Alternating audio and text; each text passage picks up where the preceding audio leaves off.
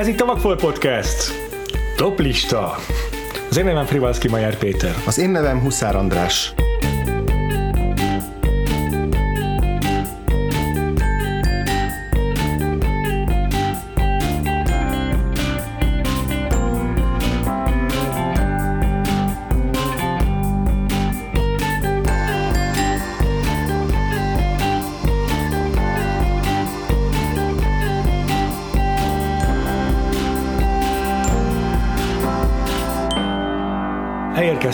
Az idei év utolsó adásához, amelyben most már hagyományosan az idejében megjelent filmeket rangsoroljuk.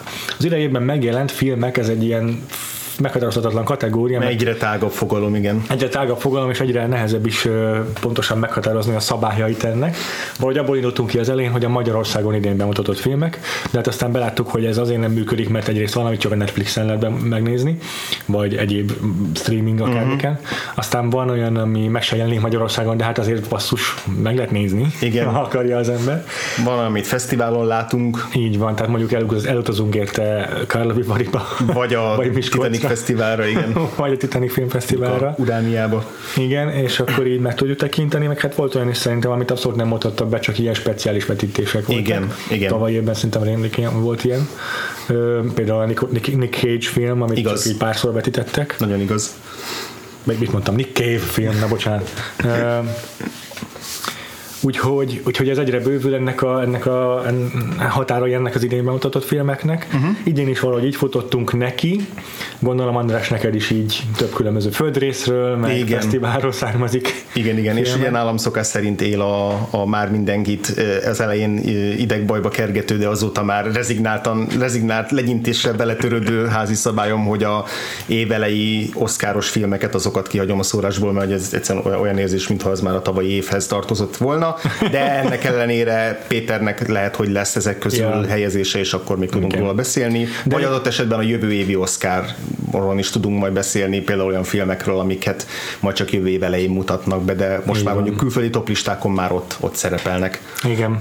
Egyre kevésbé tudom vitatni ezt a szabályodat, hiszen nekem is így az év végére már kopnak az emlékek a régi nagy kedvencekről, és így sokszor automatikusan feljebb értékelem azt, amit újabban láttam. Igen. Úgyhogy nehéz is ezt, pont ezért tartom fontosnak, hogy ne felejtsük el az évelei filmeket, csak nehéz őket már Igen. tekinteni. Tehát ezen biztos segítene, hogyha újra néznénk az év elején látott filmeket, felelevenítenénk az emlékeket, csak erre meg oly- oly- oly- olyankor nincs idő, amikor még az új filmek közül is valamit be kéne pótolni az adásig, szóval nekem is be volt tervezve, hogy majd ezt meg ezt meg ezt még újra nézem, aztán persze semmi nem lett egyikből se, úgyhogy a emlékeimre hagyatkoztam. Viszont milyen véleményed volt így átfogóan az idei filmeséről? Eleve mennyi filmet láttál, mennyit néztél, milyen véleménnyel vagy róla jó. a tavalyhoz képest? Ezek jó kérdések már csak azért is, hogy egyáltalán az ember milyen jogon vág bele egy toplistázásba. Elég filmet látott ahhoz, hogy azt merje mondani, hogy most már akkor van autoritással egy toplistát csinálni belőlük. Nem marad ki semmi olyan fontos, ami így az egészet kétségbe vonja, az egész létjogosultságát kétségbe vonja. Hát tudod, bár mi- mi- mindig lehet egy nem tudom, ugandai film, amit nem láttál, és senki nem látott, de valójában borítaná az egész papírformát, úgyhogy szerintem ezen, ezen nem... Ezek az ugandaiak általában borítják a papírformát. Azt mindig. Hát én az idei évet elég erősnek éreztem, kapásból indult a top listám, hogy 21 filmet soroltam fel, amik mindegyik egy sajnálom, hogy le kell, am- amikből minden, minden 11 Egyet sajnálom, hogy le kellett húzni. és így tényleg az utolsó helyeken nagyon kemény küzdelem folyt, ilyen vérre menő áldász küzdelmek folytak, folytak már. Mm, volt egy pár olyan blockbuster is, ami megközelítette, megközelítette már ezt az állam top uh-huh, lista uh-huh. közeli helyezést. Ugye tavaly be is került ilyen, mert a Logan tulajdonképpen blockbuster. Simán. És simán beemeltünk mind a kettem. Idén azért nem került be blockbuster uh-huh. a top 10-be, de mondom, volt egy pár olyan, láttuk például a David Ehrlich videójában is, hogy volt, ami elég Igen, közel került igen, a, igen. az élbolyhoz. Mm, Úgyhogy, úgyhogy ö, szerintem ilyen szempontból baromi jó volt ez az év. És abból a szempontból is, hogy sok olyan filmet is behoztak a magyar mozikba, amikre kicsi esély volt, hogy egyáltalán Hmm. tudok menni moziba. Plusz a letöltős filmek, meg a streaminges filmek is egyre jobb ö, ö, Arányban igen szerepelnek, és egyre izgalmasabbak is. A Netflix azért idén behúzott egy pár olyan címet, amivel így eléggé meglepett szerintem sok mindenki. Hmm. Lesz is ilyen köz, azok között is, amelyeket a vendégeink fognak elmondani. Uh-huh. Ugye minden évben a, az adott évben vendég, a podcastban vendégszereplő mm, ha vendégeinket megkérjük, hogy a top listára, top listározásunkba nevezzék be a saját kedvenc filmüket az idei évből. Mert mindig jó, két véleménynél jóval többet hallani egy adás során Igen. színesíti, akár olyan filmekkel, amik egyiknél se szerepelnek, Aha. vagy akár nem is láttuk őket, sose lehet tudni. Igen. Én egyébként idén megszámoltam, és ha nem maradt ki semmi, akkor 65 filmet láttam azok közül, amit, amik, amik úgymond nevezhetőek erre a top listára. Így van, így van. Igen, igen. 65 filmmel indulok, ami szerintem nem olyan szuper arány, de mondjuk így hallgattam a Slash filmnek a saját podcastjét, és ott uh, műsorvezetőknek az egy része az ilyen 300 film körül jár, mert voltak fesztiválok, amit mm, tudom én, és akkor van egy valaki, akinek szintén ilyen 60-as listája van, és ő a főszerkesztő, szóval így. Úgy gondolom, hogyha neki meg volt a 60, 60 is az elégedett, akkor egyébként nem elégedett vele, de hát ha, ha ő neki 60 van, akkor én sem izé, szégyenkezhetek annyira miatt. Yeah, yeah. Neked mennyi filmed volt idén, amit behúztál, és azt mondod, hogy nevezhető lett volna? Nekem körülbelül a duplája, tehát olyan 120. 120. Az szép. Körülbelül 120. Az igen. Úgyhogy az, az ilyen 300 tényleg akkor lett szerintem elég, amikor valaki mondjuk végigtól egy egyhetes fesztivált, úgyhogy reggeltől estig filmeket néz, plusz egyébként pedig úgy hivatásos kritikus, hogy itt mondjuk naponta akár többször is jár mhm. sajtóvetítésekre. Aha. Én ugye már idén sokkal ritkábban mentem el sajtóvetítésekre, mint, mint, mint régebben, tehát így kevesebb filmet láttam. Hmm. Persze volt egy csomó, amit aztán önszántomból megnéztem, mert érdekelt, hmm de, de, de ezzel együtt szerintem 120 az teljesen, teljesen És szerinted mi az a bűvös szám, amitől valaki azt mondhatja magáról, hogy ő már kritikus, vagy hogy tényleg van létjogosultsága nekik véleményt alkotni filmekről, az idei filmekről, és top listát csinálni belőlük például. Mm. Mm, 59. Szerintem amúgy száz az már ugye ah. elég jó, úgyhogy én ah. itt kullogok. De azt mondom, hogy száz az már meghatározó szám, ah. nem? Amikor valaki száz filmet lát egy évből, de kettőt körülbelül. Leszámítva mondjuk az ünnepi heteket. Hmm. Hát ott még nem tartok, de több mint, egy, több mint egy filmet láttam egy héten, szóval egész jó azért. Volt ugye olyan nap, amikor beültem a moziba két filmre egymás hmm. után, úgyhogy ezeket így Végül is többet lett, amit egy átlag ember, hogy nem, nem szényegeztetek. Persze, meg nem is a mennyiség számít szerintem elsősorban, hanem hogy hogyan válogatsz, milyen széles merítésben. Egy 60-as mezőnben is lehet simán egy csomóféle filmet megnézni, mint egy ja. sokféle filmet nézel, ja. úgyhogy... Ja. Miatt még a rendes top listába belevágnánk, viszont egy kérdést szeret, még egy kérdést szeretnék intézni hozzád, András, hogy így valamennyire az elvárásokat is helyén kezeljük. Okay. Volt-e olyan film számodra, amire azt mondod, úgy ültél be eleve a moziba, na ez, ez tuti ott lesz a top listán. Hmm. Millió százalék, hogy rajta lesz, hogyha nem, akkor eret vágok, és, és úgy jöttél ki, hogy hát basszus, ez se lesz rajta a top listámon. Igen, kett, kettő is volt ilyen. Na. Kettő is volt ilyen, az egyik az a Shoplifters, a Hirokazu Koreedának a legújabb Kanni fődíjas filmje. Aha, igen, azt sajnos nem láttam, de láttam nagyon mindenkinél. Jövő év elején lesz nálunk moziba Bolti Tolvajok címmel. Tehát akkor, akkor végül is még jövőre még játszhat a listánkon. Be lehet pótolni, és én imádom Koreedát, tehát hogy nem láttam. Miket csinált még? Itt van nem igazán ismertek a filmjei, mert ugye japán filmrendező, és leginkább ilyen fesztivál kedvenc filmjei voltak. Én az Afterlife című filmjét néz, láttam először, ami a túlvilágon játszódó nagyon érdekes koncepció. Most nem akarok nagyon belemenni, mert úgyis hosszú lesz az adásunk, de azóta láttam néhány filmjét, néhány újabb filmjét, és általában családi filmeket csinál, tehát egy családi viszonyokról szól, a, a felszínen úgy tűnik, hogy nincsenek igazi, nincsenek ilyen nagy durva melodramatikus konfliktusok, sokszor így mindenki nagyon szereti egymást, mindenki nagyon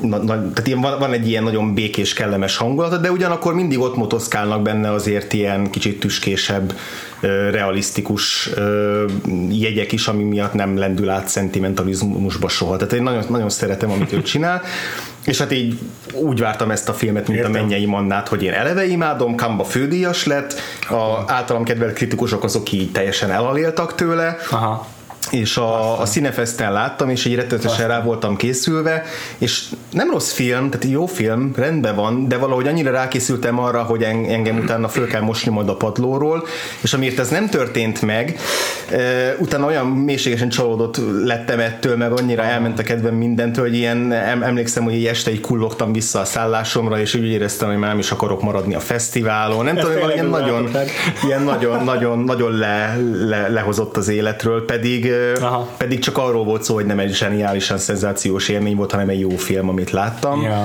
de ez nyilván az elvárásoknak a, a, a, a lecsapódása. Hát tökéletes megfogalmazása ennek, amit ez a kategória, ez a kérdés képvisel. Igen. És a másik, Mi a másik? A másik ilyen film, amiben szintén részben kedvenc kritikusaim véleménye, részben a, a játszott szerepet, részben az, hogy minden szereplőt, rendezőt, ja. mindent imádtam, ez pedig a Videos. Igen, nem, nem lesz Ugye magyarul, nyug, magyarul nyughatatlan özvegyek, Aha. aminél biztos megint belejátszott az elvárás, mert kicsit arra számítottam, hogy ez egy ilyen Michael Mann film jellegű dolog lesz, hogy meg olyasmit kapok, mint a Miami Vice, uh-huh. vagy akár a Black Hat, tehát hogy ami egy ilyen nagyon dögös, nagyon vagány, vagy akár mint a szemtől szemben, ami ugye a legmagasabban Komolyan? a, a, a... Te így képzelted el a videót? Én valami ilyesmit képzeltem, lehet, hogy a Colin Farrell miatt, lehet, hogy a David Simsnek a rajongása miatt, aki ilyen óriási Miami Vice rajongó, és Meg így valahogy így összekötöttem a kettőt, és minden ilyen, ilyen jó kis ponyva thrillert ígértek, és akkor egy ilyen, tényleg egy ilyen nagyon dögös sodrólendőtől filmet vártam tőle, és aztán tök más lett, és egy csomó minden nagyon érdekes benne, Igen. de valahogy, valahogy mivel menet közben át kellett kalibrálnom azt, hogy most akkor pontosan milyen filmet nézek, ezért már menet közben is éreztem, hogy ugye úgy jöttem el, hogy ez, ez első öt percben úgy fogom majd érezni magam, hogy ez az év filmje, és ugye hát ez nyilván torony magas elvárás, amit le, lehetetlen lett volna megfelelni, vagy nagyon nehéz, de így azóta ut, ut, utólag is így, így, így picit így úgy, úgy csapódott le, hogy nem, nem kerül be talán még a top 20-amba se, de, de azért egy, egy korrekt film. Viszont akkor visszadobom a labdát, hogy neked volt-e ilyen nagyon várt és nagy csalódás? Volt, volt. Én a, én a, a csillag születikre úgy ültem be, hogy százas zsepivel bekészítve minden. Aha. Itt már olyan a hype körülötte, hogy ha én most nem, engem nem a padlóról kell felmosni a film végén, ja. akkor, akkor, akkor be, becsukott szemmel néztem a filmet valószínűleg. És, és borzasztóan felidegesített ez a film, és, és nagyon kiakadtam rajta. De ebben nem megyek bele, mert az Oscar alásunkban úgyis csomó szó fog esni róla, hiszen rommá jelenik majd Bradley Cooper filmjét. A másik ilyen, ami, ami, ami szintén nagy, nagy várásokkal ültem neki, Aha. és ott is hatalmas volt a hype, Aha.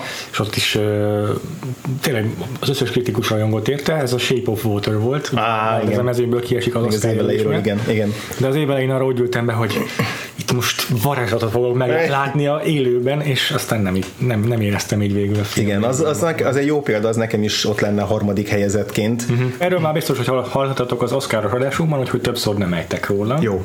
Hanem kezdjük el akkor a top kezdjük el, kezdjük el azokat, amik viszont nagyon tetszettek. Jó. Péter, mit szólnál, hogyha te kezdenél a tizedik helyezetteddel? Jó. Már is csak, mert e- e- egy, egy special mention 11. helyzetet szeretnék bedobni. Okay. Egy csak egy címet, mert nagyon-nagyon sajnálom, hogy nem fért rá, mert nagyon sokáig küzdött egy kb. hatodikról csúszott le egyre inkább. Oh, aha. Ez volt a You Were Never Really Here. Ah. Ezt szeretném megemlíteni, mert sejtem, hogy neked nem lesz rajta a listádon, mert annyira nem uh, úgy jöttél ki róla a moziból. Igen. Lynn Ramsey filmje Joaquin phoenix én, én nagyon imádtam. Uh-huh. Úgyhogy uh, ennél csak jobbak lesznek ezek szerint a listán. az, ami tizedik helyezetként végül kigolyózta, uh-huh. Butch Riley filmje, a Sorry to Bother You. Na hát, ezen meglepődtem. Úgyhogy át is adom a szót Veres Szilárdnak, akinek ez volt a kedvenc filmje az idei évről. Sziasztok! Az én popkultúra fogyasztásom kisebb furán működik, mert vannak évek, amikor száznál is több új filmet nézek meg, és ugyanazt a 20 lemezt hallgatom egész év folyamán. Ez nem egy olyan év, ez a fordítottja történt idén. Nagyon-nagyon sok új lemezt hallgattam egész évben. Cserébe láttam vagy 20 új filmet, és abból viszonylag keveset moziban. Szóval én sem tudom, mit keresek itt, de hogyha már én reprezentálom az embereket, akik nem nagyon járnak moziba, legalábbis idén, akkor én három filmet tudnék kiemelni, abból kettő, amilyen Honorable Mention, az Annihilation és a Hereditary. Mindkettő horror, mindkettő kiszámíthatatlan, mindkettőről nehéz beszélni, úgyhogy ne áruljak el semmit, úgyhogy ha kimaradt volna, ne olvashatok semmit róluk, hanem nézzétek meg, és remélem nem, bántján, nem bánjátok meg. Ami viszont a kedvenc filmem volt a, mind a 20-ból, amit láttam idén, az a Sorry to Bother You. Ami, hogyha egy tüntetésen egy kormányépületre dobott vödörfesték filmé változna, akkor ez lenne a Sorry to Bother You. Uh, vicces, pontos szatíra, ami nem sokat túlóz, hála annak, mennyire elbaszott gazdasági rendszerben élünk. Uh, Szimra csak leképezi mindazt némi túlzással, de olyan képzelőerővel, amit ritkán látni szerintem filmben, vagy tévében, vagy bárhol, uh, és képes fergeteges humorba ágyazni jogos és sportjogó dühét. Uh, imádtam a cinikus humorát, és szerintem szükségünk volt egy jó antikapitalista filmre, elvtársaim, legalábbis nekem mindenképpen szükségem volt rá, hogy ki tudjam nevetni ezt a pokolt, amit kapitalizmusnak hívnak, és hamarosan kipusztít bennünket 12 évén belül szó szerint, hanem kezdünk el minél gyorsabban cselekedni és szerveződni ellene, de addig is felszabadító érzés volt számomra kinevetni valamilyen módon mindazt, ahol tartunk.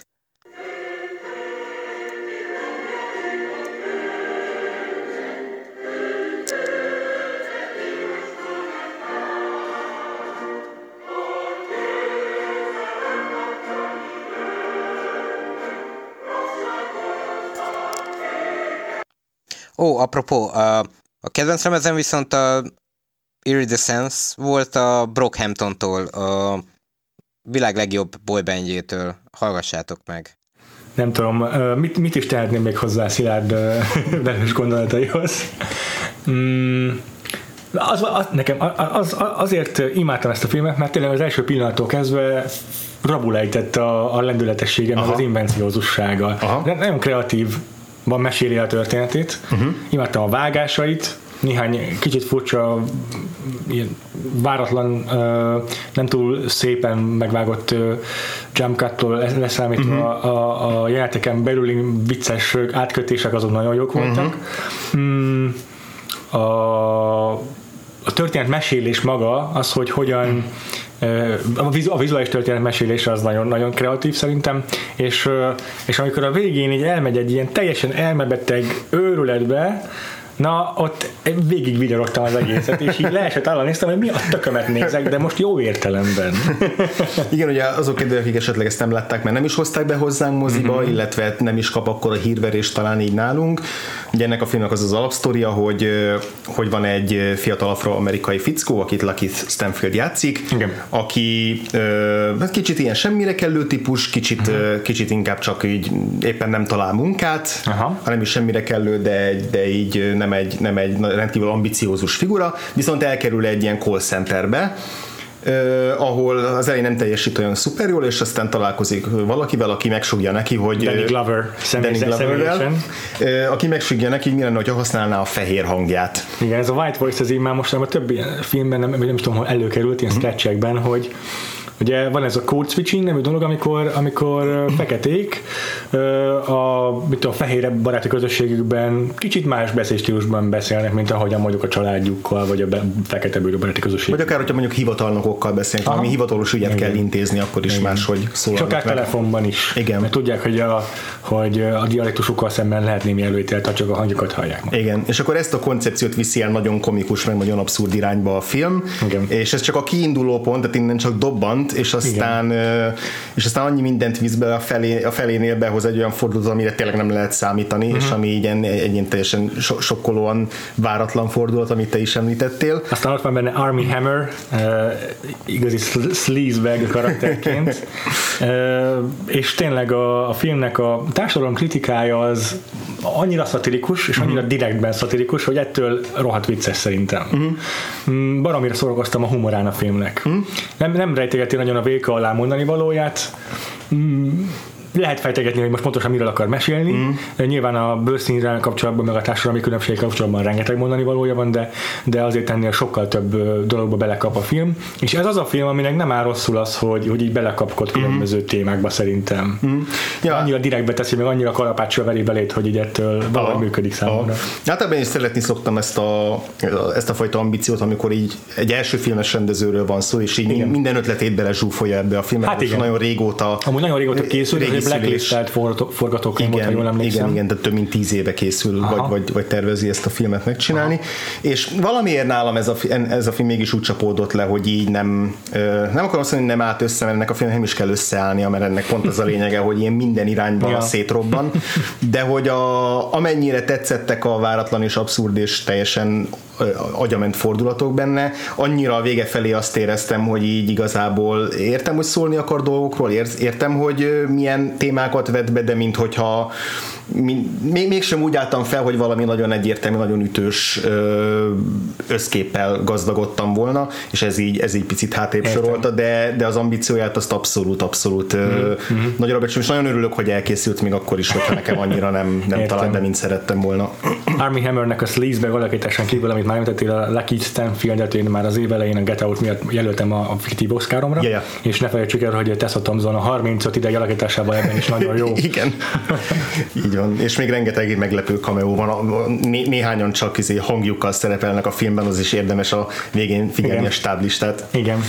Hát Jó. átadom neked a szót, András. Tizedik helyezett, ugye? Igen, az én tizedik helyezettem, az pont egy olyan film, amit emlegettél, hogy az évelei filmek így mindig így valahogy lecsúsznak Aha. egy idő után a listáról. Na ez nem. Ez nem csúszott le, Wow. pontosabban a tizedik helyig csúszott, tehát annál azért magasabban indított, Hmm. mert ezt még a Titanic Fesztiválon láttuk, és akkor beszéltünk is róla, ez a The Rider című Ah. film Chloe Zhao-tól, a Rodeós. Elmondom nekem hova került.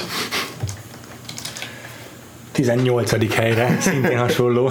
Igen, hát ugye évelején, amikor még maroknyi filmet láttunk, akkor azt mondtam, hogy igen, ez, a, ez az év filmje, Ö, és, hogy, és már akkor megfogadtam, hogy ennek ott lesz a helye a listámon, és amikor így vaciláltam azon, hogy jó, akkor az 5-6 tizedik helyre pályázó film kö- közül melyik, ne, melyik maradjon be, akkor muszáj volt ezt választanom, mert hogy nem, nem akartam egyszerűen leszedni a, a, a, a, a listámról, és és az a fajta törékeny érzékenység, ami jellemzi ezt a filmet, az a halkszavú érzékenység, ami a főszereplő karakteréből fogad. Egy rodeósból, akit súlyos balesetér, és utána azzal kell megbírkoznia, hogy hogy lehet, hogy fel kell adni azt az életét, ami eddig az egész világot jelentette számára, és, és nincsenek igazából kilátásai, jó kilátásai, és ezzel, ezzel kell megvívnia a filmben, és egy nagyon halkszavú figuráról van szó, szűkszavú figuráról, és a filmnek a stílusa is ehhez igazodik, és a, a, a top 10-ben talán nincs is még egy olyan film, ami tényleg ennyire ilyen kis, kis törékeny és halkszavú lenne, ennyire érzékeny film lenne. Szerintem lesz.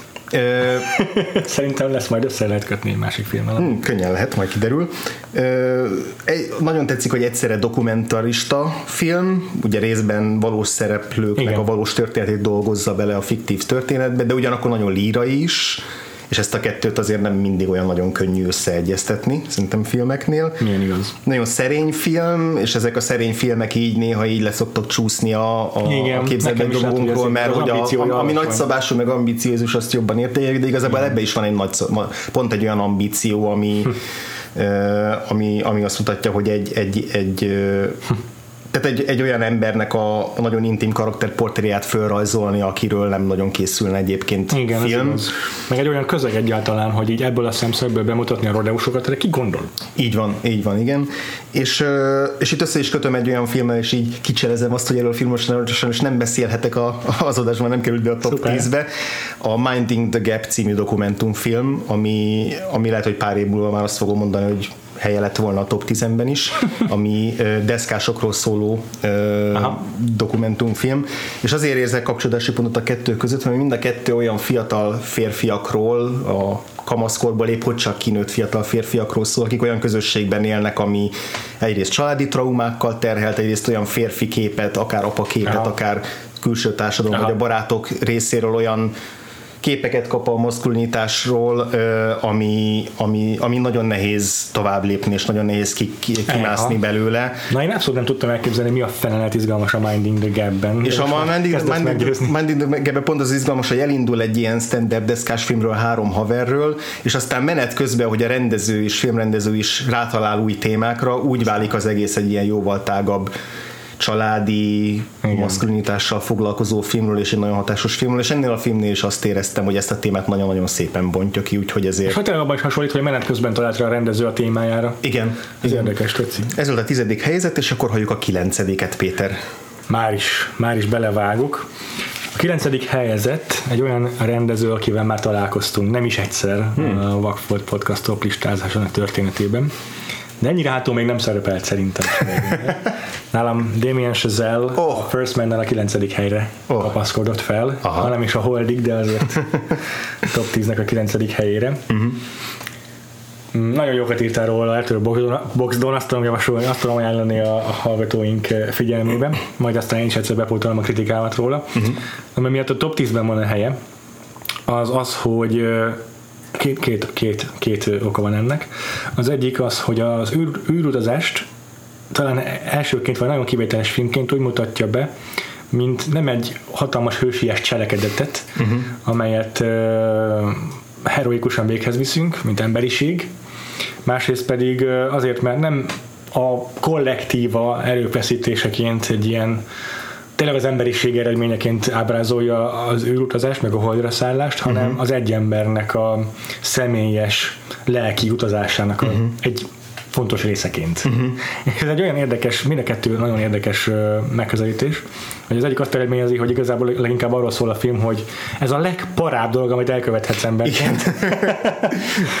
és hogy hogyan állunk neki ennek, és nem arról szól, hogy hogy tényleg egymás vállához vetve a kamerába belesétálva izé, vonul, lassítva vonulunk a Igen, hanem, hanem hogy elsétálunk azok között az embernek a szellemek között, akik bennéktek a pilotafülkejükben. Hogy itt ez erről szól.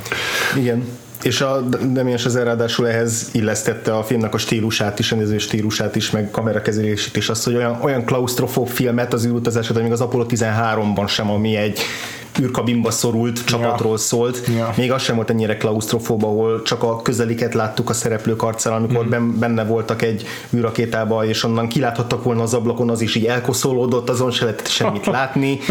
Úgy rázkódik mindig a kép, mint hogy egy centrifugában ülnénk. Tehát, hogy minden, minden érzékszervünkre úgy hat, hogy, hogy érzékeljük Igen. azt, hogy ez, ez, ez nem egy ilyen varázsatos romantikus dolog. Igen, hát én a Dunkirknél tavaly azt mondtam, hogy ezt tudja, hogy nem tudom, 7 Oscarra fognak előni, vagy nem hmm. tudom, hányat becsültem meg neki. Most a First Man-re is azt mondom, hogy ez hang, hangvágásra, hangdizájnra, mindenre, meg is vágásra, zenére kéne jelölni, Egyetértek. rendezésre is kéne jelölni, a technikai díjak mindegyikére gyakorlatilag kéne jelölni. Ja. Ö, aztán, hogy ebből mi lesz, azt nem tudom még. Igen, valahogy me- meglepő módon így lecsúszott így, egy, egyre lejjebb csúszik így a, uh-huh ebben a versenyben nem nagyon jelölgetik a, a, a fontosabb díjakra, lehet, hogy közrejátszik az az idióta botrány, ami még a politikai botrány, ami még a moziba kerülése előtt került ki. nem semmi köze hozzá. De, de, de, de valamennyi, valahogy, valahogy nem találta meg a közönségét ez a, ez a film. Talán azért is, mert, mert a sztori alapján sokan arra számítottak, hogy ez tényleg egy ilyen hurrá optimista film lesz, és ennél egy jóval, szerintem nagyon okosan egy jóval bonyolultabb filmet készített Damien Chazelle, és a, és a főszereplő is egy bonyolultabb figura, Igen. maga Igen. teljes bezártságával, és szinte, szinte ilyen érzelemmentes arckifejezésél, ami mögött pedig olyan dolgok dúlnak, amit Igen. Ryan Gosling nagyon jól ábrázol.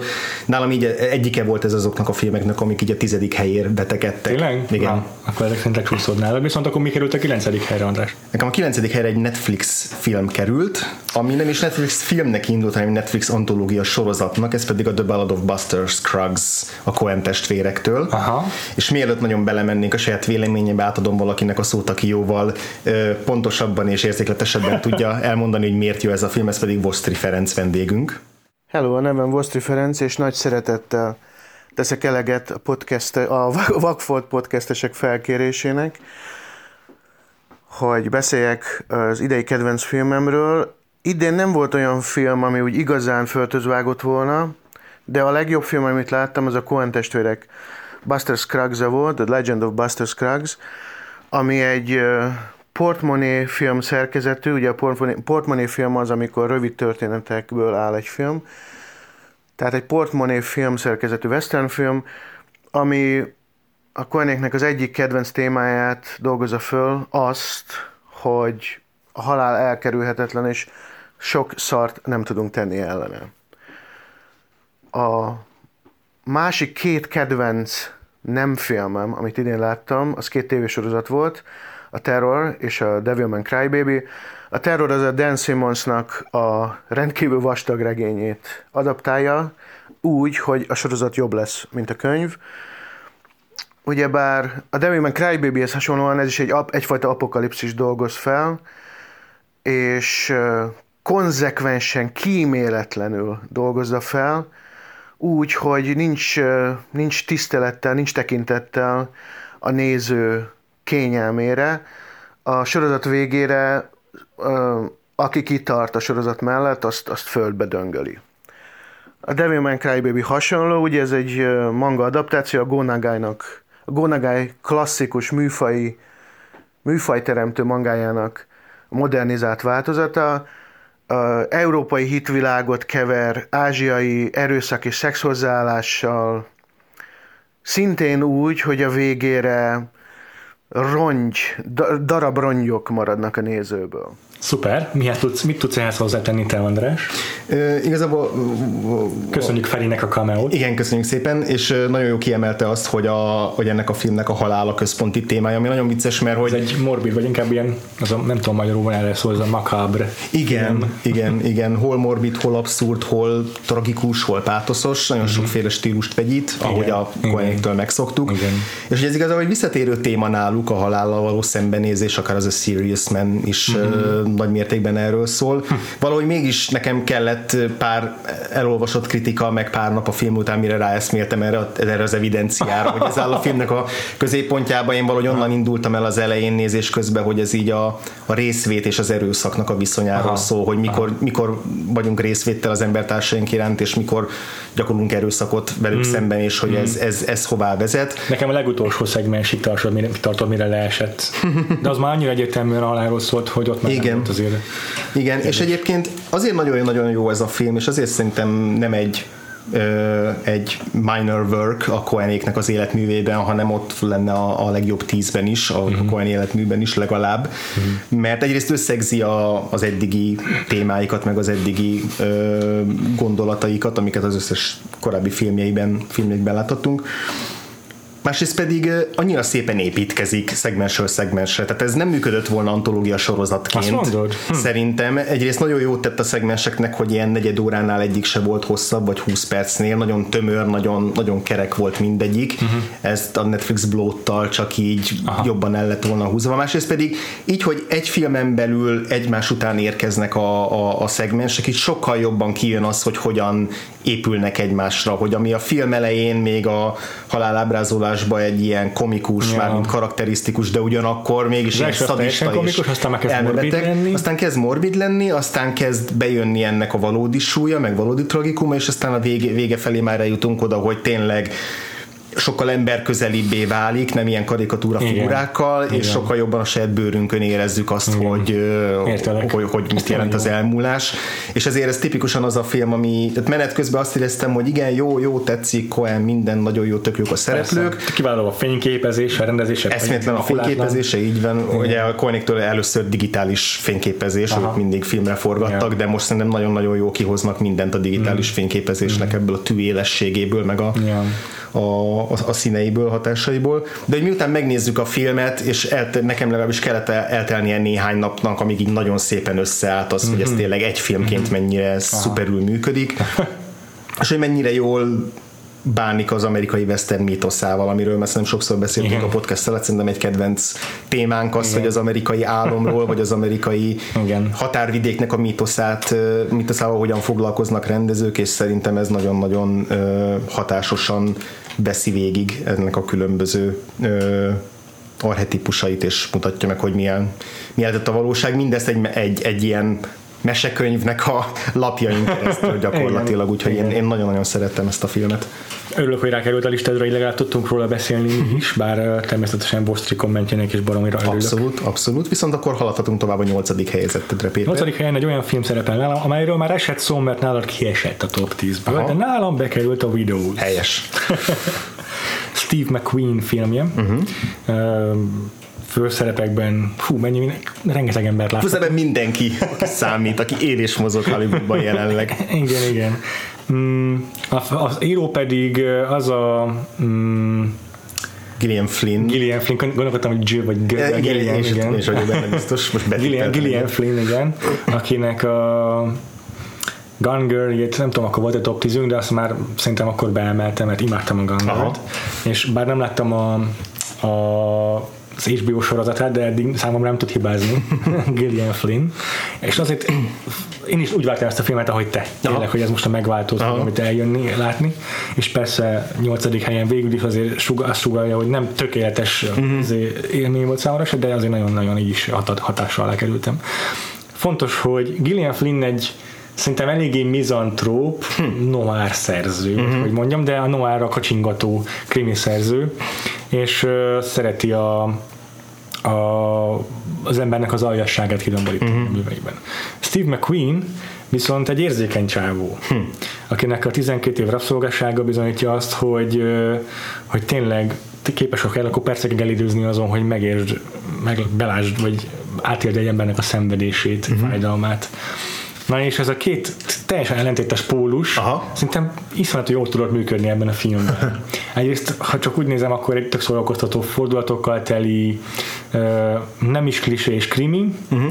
A másik oldalon pedig a, a gyászról, sőt inkább a magányról, hogy a uh-huh. cím is a Widows, az nekem azt sugalja ebben a filmben, hogy itt magukra hagyott emberek főszereplői. Uh-huh. A magányról és az azzal való megküzdésről szól ez a film, és imádom uh-huh. ennek a filmnek az összes képi kompozícióját, amikor a kép egyik felé van elhelyezve a főszereplő, és mondjuk a tükörben néz, és a kép másik fel tök üres, uh-huh. vagy, vagy tehát a, a, a, a tükröket, meg a fényvisszaverődéseket, meg az ablakokat, meg az ilyen nagyobb tereket iszonyat jól használják Steve McQueen, az, a, az, hogy azt ábrázolja, hogy hogyan üresedik ki az ember élete vala, egy, uh-huh. egy szeretett hozzátartozó halála után. Uh-huh. Mm, Hans Zimmer zenét is nagyon imádtam, nyilván nem tartozik a all-time legjobb szkórjai közé, de, de, a, de megint behozta ezt a tiktakoló, katagórás igen. motivumot, ami működött a Dunkirkben is, és uh, itt is tök állt ennek a filmnek is szerintem. Aha. Aztán ott volt az a baromi hosszú uh, one shot, amikor a um, Colin Farrell, akit viszont jelölnék egy mellékszereplő Oscar ezért a filmét, beszáll a Spoiler. kampánykocsijába, és, ö, és így végighagyt a városon a, Az a lakásától a nem tudom meddig, Igen. és kívülről veszi a kocsi motorház tetejéről a, a beszélgető Colin Farrell meg a kampányfőnökét a, a kamera. Őket nem is látjuk, mert az ablakon keresztül nem látjuk az arcuk a, a tükröződő autónak az ablakán keresztül. Csak így a várost látjuk, ahogy el, ami mellett elhaladnak, és így gyakorlatilag két különböző városnegyednek a képe ö, bontakozik ki előttünk, hogy mennyire különbözik a két világ, és az a legérdekesebb az egészben, hogy ugye ettől elszigetelve van Colin Farrell, az Igen. a politikus, aki az, ezeket az embereket kampányol. És igazán mennyire közel van egymáshoz ez a kettő, Igen. egymás határában. És hogy azzal, hogy viszont ő egy tükröződő falu, üvegfalu ablak mögött rejtőzik, és mi se látunk belőle semmit, azt sugalja, hogy ő benne van a kis kis arany ketrecében, amiben ebből semmi nem látszik ki. És nem Igen. is foglalkozik vele, mert folyamatosan beszél, ugye vitatkozik a kampányfőnökével. Igen. Úgyhogy imádtam ennek a filmnek ezeket a megoldásait, és a karaktereit meg abszolút imádtam, uh-huh. különösen imádtam. Technikai szinten brilliánsnak tartom. Steve McQueen-nel, mint rendezővel azt hiszem van egy olyan problémám, hogy emberként, meg alkotóként szerintem egy kicsit képmutató. Uh-huh. Ö, emiatt nem tud nálam annyira hatni sem a 12 év rabszolgaság, sem ez a film. Értelek. Talán egyszer majd ez változik, de uh-huh. ezzel, így is ennek ellenére is a nyolcadik helyre került a Widows. Ja, ja, én úgy fogalmaztam meg, meg magamban a fi- a film után kívül, ez, ilyen, ez, a, ez a tökéletes high trash, tehát amikor egyrészt Aha. nagyon ponyva sztori, Aha. egy nagyon ponyva sztori, de ugyanakkor rajta van ez a magas művészeti máz, amiben ez a képmutatás is Igen. benne lehet akár. Igen. És, és ugyan mondom, lejjebb csúszott a, a belső értékelésemben, ahogy telik az idő a film után, Nekem főleg ilyen, ilyen, ilyen cselekménybeli dolgok miatt, de most nem is ezekbe akarok igazán belemenni, hanem abban, ami, ami, ami tetszett benne, meg amit, amit értékeltem, hogy ugye idén volt, ha jól emlékszem, az Ocean's 8 című heist film is. lapon nem lehet említeni a két filmet. És hogy az a tök jó, hogy az, az, azt is láttam, hogy, hogy, a, hogy az Ocean's 8 az tényleg ezt a fajta ilyen ú, csajok, együtt izé, szuperek vagyunk, mindenki szuper, össze, összefogunk, ilyen királyak vagyunk, és egy, erről szólt az egész film, és nem, nem sikerült jól. Nem. Nem ezért, de hogy nem sikerült jól. Aha. Nem voltak elég Ja. jó a karakterek, nem volt elég jó a sztori, nem volt elég jó a rendezés. És, ö, és ebbe a videózban is benne lehetett volna, ugye rablóknak a, az özvegyei fognak Ja. össze egy heist akció Szerintem az a kedvéért tévésorozat, ami alapján készült, az ilyen lehetett. könnyen lehet, bár ugye brit sorozatról van szó, lehet, hogy azért az egy földhöz Értem, cucc volt, értem. Értem. Ezt, ezt nem tudom, de minden esetre nagyon tetszett, hogy itt is meg lehetett volna azt oldani, hogy összejönnek ezek a szuper vagány női szereplők, és akkor ilyen Mondjuk kemény erős csaj. ilyen izé, kemény csajok, és akkor girl empowerment, meg izé, meg uh-huh. akkor jók vagyunk, uh-huh. és összeállunk, és együtt a világ ellen, meg a férfiak ellen, és benne van picit ez is, de nagyon tetszik, hogy a, a film főszereplőként Viola Davis alakít, egy igazi seggfej. Ja. És megértjük, hogy miért az. Nagyon cinikus Gillian Flynn szerintem, ezt mondom, az író, a szereplői látszik. Igen, és hogy, és hogy ezek között a női szereplők között baromi erős konfliktusok voltak, és baromi tüskések voltak az ő kapcsolataik. És nem arról szólt a film, hogy akkor itt a csajok összeállnak és szuperek együtt, hanem arról, hogy amit te is mondtál, hogy ilyen egyedül maradt emberek hogyan próbálnak kiverek, olyan próbálják kiverekedni magukat a kényszerhelyzetükből, mm. És, és mindegyik annyira önelvű karakter volt, meg egyéniség, mm. hogy nagyon érdekes volt megfigyelni ezeket, a, ezeket az ellentéteiket. Igen. Igen. És ez, ezek, a, ezek az összeütközések, ami nem arról szólt, hogy us versus them, hanem, hanem az egyének egymással szemben, ez, ez, ez, ez egy meglep, kellemes meglepetés volt a filmben. Na jó, de akkor neked mi lett a nyolcadik helyezetted? Nyolcadik helyezettem, az egy magyar film. A mindenit. Ez a Könnyű Leckék című magyar film Zurbó Dorottya rendezésében. Oké. Egy dokumentumfilm, amit mm. idén ősszel mutattak be a hazai mozikban. És valahogy idén rápörögtem a dokumentumfilmekre. Ez igazán nem tudom, hogy minek volt köszönhető, mi volt a, a kiváltó oka, de talán az is, hogy idén egyébként is nagyon erős dokumentumfilmes mezőny alakult ki, hazai és külföldi fronton is. Aha. Formailag és történetileg is nagyon sokféle dokumentumfilm készült, és és ez volt az egyik, egyik azok közül, ami szerintem nemzetközi mezőnyben is szuper jól megállná a helyét, és, és, és jó lenne egy nemzetközi karriert is, hogyha befuthatna, vagy befuthatott volna, nem tudom, hogy van-e ilyen irányú célja az alkotóknak, a kisebb fesztiválokon túl. Uh-huh. Ez a film egy szomáliai lányról szól, uh-huh. akit a szülei menekítenek ki, amikor hozzá akarják adni egy idősebb férfihoz, 14 évesen. Aha embercsempészek juttatják el Európáig, Aha. és aztán elakad Magyarországon, és végül úgy dönt, hogy Budapesten marad, mert azt mondja, hogy elfáradt. És 18 évesen látjuk őt, igazából az a gimnázium utolsó évében követjük végig, tehát pont az érettségi előtt, pont egy olyan életszakaszban, amikor ki fog lépni egy bizonyos olyan körből, ami még valamilyen szociális védettséget, hálót nyújt neki, kilép majd egy felnőtt korba, és ugyanakkor láthatjuk azt is, hogy hogyan tagozódik be, vagy hogyan mit jelent, mit jelent az asszimiláció, mit jelent az, hogy betagozódni egy teljesen idegen társadalomban, milyen problémákhoz vezet ez, milyen nehézségekhez vezet ez. És mindezt nagyon-nagyon nagy humorral ábrázolja a film, tehát így az iskolában játszódó jelenetekben rendszeresen vannak olyan, olyan alkalmak, már akár a leges jelenet is, amikor azt, azt ütközteti a film, hogy milyen abszurd, hogy egy, egy szomáliai születésű lánynak mondjuk az osztrák-magyar monarchia ja. történelméről kell tanulnia, vagy amikor a 19. századi asszimilációról hmm ö, oktatja a történelem tanára, miközben ő ott élő példája annak, hogy ez a napjainkban milyen bonyolult, és, és ő saját bőrén tapasztalja meg ezt az egészet. Szóval nagyon sok ilyen humort is fakaszt a témából, de hogy alapvetően talált, találtak egy nagyon hálás alanyt erre a filmre, uh-huh. a főszereplőnek a, a, a, a, a, hát ugye nem karakter, hanem a, a, a, szereplője. a főszereplőt. Ugyanis Elképesztő. egy, amennyire zárkózott típus, ugyanannyira hajlandó volt ennek a filmnek megnyílni. És részben a filmen keresztül a Szomáliában maradt édesanyjának is ez egy ilyen félig vallomásos történet, elmondani neki azt, amit nem mondhat el adott esetben hmm. neki, és emiatt nagyon mélyen beleláttunk a gondolataiba, a saját belső dilemmáiba, vívódásaiba, közben látjuk a gyakorlati problémákat, meg a gyakorlati életét, hogy hogyan él egy európai városban, és, és ez szerintem ez a tökéletes példája a film, a, ez a film annak, amit sokszor emlegetünk a Roger Ebert-től, az az empátia generátor, uh-huh. hogy empátiát uh-huh. generálni Aha. számunkra idegen Igen. emberek Igen. Vagy, vagy történetek iránt. Hmm. És ezt mindenfajta politikai cél, célkitűzések és, és didaktikusság és és fontos társadalmi üzenet súlykolása nélkül teszi meg. Egyszerűen csak pusztán azáltal, hogy itt van ez az ember, akinek az élethelyzetébe mindannyian tudjuk, hogy ez milyen kontextusban zajlik, viszont nem is annyira foglalkozik a film a kontextussal, csak ezzel az egy emberrel, és annyira közel tudunk kerülni hozzá, tehát annyira átéljük az összes összes nehézségét, meg az összes boldog pillanatát, hogy, hogy innentől kezdve önmagától megvalósul az, hogy empatizálunk vele, és hogy szorítunk neki, és végignézzük, Aha, és igen. egy nagyon szép, nagyon kedves film, nagyon érdekes dolgokat mond, akár a vallásról is, tehát érdekes irányokba kanyarodik el a maga másfél-két óráján keresztül, úgyhogy ö, nekem nagyon-nagyon erős érzelmileg és intellektuálisan is egy erős filmélmény, filmélmény volt, az egyik kedvenc magyar filmem jó. Akkor ezt hadd is kérdezzem, mert mielőtt tovább megyünk, hogy ezek szerint, hogyha ez nagy év volt számodra a dokumentumfilmek terén, akkor lesz még dokumentumfilm a top 10-ben? Lesz még egy, igen. És magyar film lesz még a top 10 Lesz még egy. Azt a... Jó. Nézzük viszont a hetedik helyezettet, ami nálam nem más, mint a Hereditary. Uh-huh. Ez az év legjobb horrorfilmje, vagy talán egyik legjobb horrorfilmje, Aha. maradjunk annyiban. Végül is elég uh, vegyes műfajilag az élboly, nálam. Aha, aha. Mm, Hereditary a legfélelmetesebb horrorfilm, azt viszont le tudom szögezni. Idén vagy így mondjuk az elmúlt Idén, 5-10 idén, évben? idén, bocsánat. Hát azt nem tudom megítélni, mert annyira sok horrort Oké, okay, oké. láttam.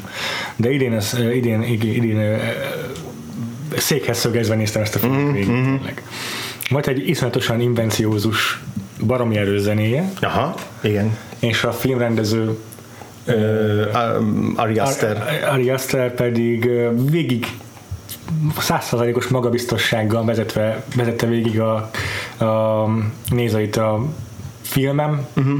Minden beállítás teljes önbizalomról tett tanulbizonyságot számomra minden kamera mozduláson azt éreztem, hogy itt, itt valaki pontosan tudja, mit akar el- elérni ettől a filmtől, uh-huh. elérni ezzel a filmmel, és tényleg ennyire magabiztos rendezést, főleg egy első filmes rendezőtől, uh-huh. nem tudom mióta nem láttam. Um, nagyon jól használja a kameráját és a vágást különösen. A film ugye híres arról, hogy bizonyos snitjeit milyen kényelmetlen hosszúságig ki tudja tartani. Másrészt pedig a, azzal is barom jól játszik, hogy a, a sötétet, uh-huh. mint a bor- rejtett borzalmak elfedőit hogyan használja ki. és Tony Collette pedig az év egyik legjobb alakítását nyújtja ebben a filmben. De imádtam persze, akit mindig imádok, Gabriel Byrne. Gabriel Burnt is, de Endowed-ra Endowed-ot, köszönöm. Ez a Az, film, örök, az örök creepy mellékszereplő. az örök creepy mellékszereplő. Azért került viszonylag hátra a listámon, mert az év elején még úgy álltam neki, hogy az az első lesz, Aha. mert azért lassacskán, így apránként így megfogalmazottak bennem a kritikák a filmmel kapcsolatban, hogy a története mégiscsak úgy kaotikus, hogy nem tudom már egyszerűen bet, bet, betudni annak, hogy a film főgonoszat tulajdonképpen egy ilyen, gyakorlatilag egy démon, egy káosz démon, és így nyilván el tudod fogadni azt, hogy teljesen értelmetlen dolgok történnek a filmben, de, de, mint, de, de cselekményvezetés szempontjából egy idő után már ez inkább kizökkentővé vált és esetlegessé, meg, meg kifogássá vált. Uh-huh. És egyébként is a, a nyomokat, ahogy elhelyezi, a, a setupokat, és azon a, ezekből a, a, a, a, a nézőnek a ráébresztését, az, a, az igazságra, tehát uh-huh. a payofokat, szerintem lehetett volna ennél is frappánsabban kezelni. Kicsit ez még, ezen látszik az első rendezés, meg az első forgatókönyvnek uh-huh. a gyerekbetegsége számomra. Igen, én nálam nem került fel a top 10-re Mhm. uh-huh. ez a film, ez ilyen az év, éves középmezőnyhöz tartozik nálam, azzal együtt, hogy tényleg technikailag pazar, amit, amit Ari Aster rendezőként csinál, tényleg a lassú snittekkel, a kameramozgással, minden, amit elmondta, ezeket nem szajkózom el újra. Nekem talán nem is annyira a, a, a klúk, vagy a setupok, vagy az ilyen dramaturgiai eszközök voltak, amik, amik miatt nem hatott annyira, vagy ami, ami utólag így megakaszt, hanem hanem az, hogy van a filmben egy, egy olyan vonal, ami a családon belül ilyen mentális betegségekről szól, azoknak az öröklődéséről, és azoknak a, ö, azoknak a kérdésköréről, és aztán van egy természet fölötti elem a filmben. És ez a kettő nekem nem passzol össze igazán, és sokkal több kérdést vet föl az, hogy ezek hogyan illeszkednek Aha. egymáshoz, hogyan okozatilag hogyan következnek egymásból, mit jelent, Aha. amit, amit a, a, a film befejezése a korábbiakat uh-huh. ö, tekintve. Uh-huh. Én itt érzek a filmben egy kicsit ilyen, ilyen jumbled, vagy ilyen, ilyen maszatolást, Aha. de, de ezzel együtt, ezzel együtt nem kárhoztatlak a, a tíz behelyezése miatt, és nagyon kíváncsi leszek rá, hogy milyen hor, valószínűleg horrorfilmmel, azt hiszem, hogy megint horrorfilmmel fog előrukkolni legközelebb, és Wow. nagyon kíváncsi leszek, hogy az milyen, milyen második filmje lesz majd. Én is, én is nagyon kíváncsi vagyok. Van még egy film, ami szerintem sokat játszik a, a, ezzel a dreaddel, ezzel a, az ilyen kilátástalan ö, halálfélelemmel. Átadom neked a szót, András. Pontosabban átadjuk a szót Cyclónak, visszatérő vendégünknek, Aha. egykori és jövőbeli visszatérő vendégünknek, aki egy más szempontból ö, nyomasztó és paráztató filmről mesél nektek. Sziasztok! Ezúton is üdvözölném a Vakfolt Podcast kedves hallgatóit. Idén is az a megtisztelő felkérés érkezett Andrástól és Pétertől, hogy osszam meg veletek és velük a kedvenc 2018-as filmemet, és bár még mindig elég sok a lemaradásom sajnos, ennek ellenére nyugodt szívvel esett a választásom Armando iannucci a Sztálin halála című filmjére. Technikailag ugye ez egy francia képregénynek az adaptációja, gyakorlatilag viszont annyira téveszthetetlenül Armando Iannucci alkotásról van szó, hogy aki látta tőle a Weepet, a Tikofitet, az Indaloopot, az gond nélkül be fogja tudni lőni, hogy miről is van szó. Lehet egyébként, hogy kevésbé sziporkázik verbálisan a sztári halála, mint néhány korábbi Janucci alkotás. Egy viszont tény, hogy annyi harmóniát talál meg a film a benne lévő ellentétekben, ami számomra tényleg lenyűgöző volt. Ahogy a tét grandiózussága szemben áll a karakterekből áradó kicsinyes gerinctelenséggel, ahogy a humor nem eltompítja a tragédiának az élét, hanem inkább elmélyíti azt. Mindemellett pedig egészen szenzációs ennek a filmek a szereposztása, és itt nem csak magára a castingra gondolok, hanem igazából a teljesítményre is, amit ezek a színészek nyújtanak a szerepekben. Nagyon-nagyon jól elkapják a komikus és a drámai oldalát is ezeknek a karaktereknek, és kicsit ilyenkor sajnálom azt, hogy a filmszatíra nagyon nem egy D-mágnes műfaj, mert Simon Russell annyira szenzációsan alakította Beriát, hogy tényleg bármilyen szobrot hajlandó lennék a kezébe nyomni. És hát az sem egy utolsó szempont, hogy Ianucci iszonyatosan jól érzi ezeket az arányokat, amik kellenek ahhoz, hogy ez a film működjön, és nem nagyon tudnék mondani még egy olyan készítőt, egy olyan írórendezőt, akinek a kezében ez egy jobb alkotás lehetett volna, mint amit kaptunk tőle. Szuper, hogy elmesélte nekünk a élményeit a Stalin haláláról Cyclo. És természetesen még a tényleg bővebben is fog mesélni róla majd az oszkárosodásunkban, ahol nyilván ő lesz a vendégünk. Mindenképpen számítunk rá. Örülök is, hogy szóba jött ez a film, nekem nem került le a listámra, de hallgassuk meg Andrásnak, mi lett a hetedik helyezettje. Hát, ha pont a Death of Stalin. Hát pont nem. nem az én he- hetedik helyezettem a Support the Girls című film. Hmm. Ez egy indie film, nálunk Igen. nem mutatták be. Igen. A neten már elérhető különböző illegális, illegális verziókban. Ez Andrew Bujalskinak a filmje, ő egy Mumblecore rendezőként indult, én őt annyira nem ismertem ah, a közelmúltig, uh-huh. aztán most megnéztem korábbi filmjét, ami nagyon más volt, mint a Support the Girls, tehát nem az a fajta rendező, mint a Jones Van Bell, aki mindig ugyanazt a filmet csinálja meg újra, meg újra, meg újra, hanem Aha. ő azért szeret váltani, kísérletezgetni. Nekem így a Sean Baker rokonítható hmm, egy picit ilyen jó. szempontból. Ez igazából egy populáris film, tehát kicsit olyan, mintha egy egy nagyon low budget indie rendező ö, csinált volna egy stúdiófilmet, de hasonló érzékenységgel, meg mm, hasonló ö, hozzáállással, mhm. hasonlóan mm. kívülálló hozzáállással. Mm. Ez egy Hooters jellegű bárban játszódik, egy ilyen országút melletti bárban, yeah. ö, és az ottani üzletvezető nőnek ö, a tulajdonképpen egy másfél napját mutatja be, mm-hmm és természetesen ez egy nagyon nehéz nap, minden ebben a napban sűrűsödik össze, ami összesűrűsödhet dramaturgiailag egy filmben. Meg a lehető leglehetetlenebb szituációk egy napra esnek pont.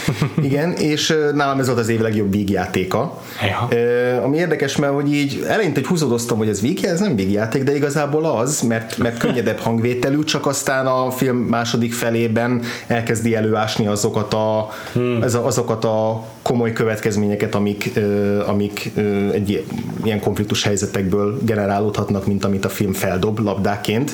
Tehát, hogy jóval kiózanítóbb lesz a filmnek a Na. befejezése, mint Aha. ahogy indul. Egy film, nagyon feel good filmként indul, Aha. de aztán lecsapódnak dolgok szépen sorban és mondom, szerintem ez az év legjobb big játék, nekem ez volt az év legjobb filmje a kapitalizmusról, ami ugye a Sorry to Bother You szállhat még versenybe ezért a címér. Igen. Szintén az év egyik legjobb filmje a szexizmusról, nagyon érdekesen ábrázolja, hiszen egy olyan bárban játszódik, Igen. ami abszolút a férfi tekintetre van kihegyezve, és mégis egy színes bőrű nő, de most elsősorban fontos egy nő az üzletvezető, aki minden megtesz azért, hogy az alkalmazottai azok egy normális munkakörülmények között dolgozhassanak, ami szinte lehetetlennek tűnik ja. egy ilyen helyzetben, Igen. és ennek minden fonákját érzékelteti Igen. a film. Igen.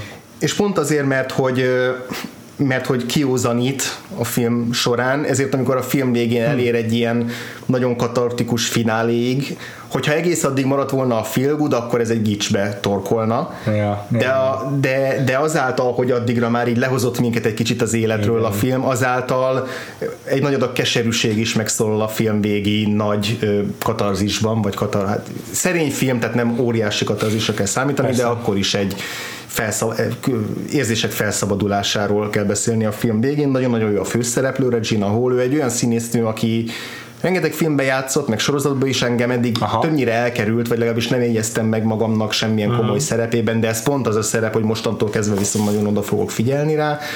De a többi szereplő is nagyon jó a filmben. Igen, Haley Lou Richardson az egyik mellékszereplő, és imádnivalóan eh, kedvelhetővé és érzékenyé tesz egy olyan karaktert, aki azt hiszed, hogy egy bugyot a szőke, aki nem, fog, nem kell foglalkozni. Igen, és egy olyan, olyan ez még megint egy olyan szó, amire biztos van magyar, magyar kifejezés, de én nagyon szeretem angolul a deranged, tehát egy, egy valami azt a fajta ö, folyamatos ilyen optimizmust, kitörő optimizmust mutatja, ami, ami inkább ijesztő, meg veszélyesnek tűnik, de közben mégis nagyon kedvelhető, szóval nagyon érdekesen fogja meg ilyen szerintem is ezt a karaktert, és emlegettük korábban, a, vagy emlegettem korábban a videóznál ezt a, a női szolidaritás témát, és szerintem ez a film nagyon jól hozza azt, uh-huh. hogy mit jelent a Aha. szolidaritás a filmen belül a, a, a női szereplők között, de úgy egyébként is akár, akár egy közös munkahelyen a, a dolgozóknál a szolidaritás, Aha. vagy egy, egy olyan csoportnál, aki, ahol össze kell, össze kell tartani azért, hogy túléljük a mindennapi darálót,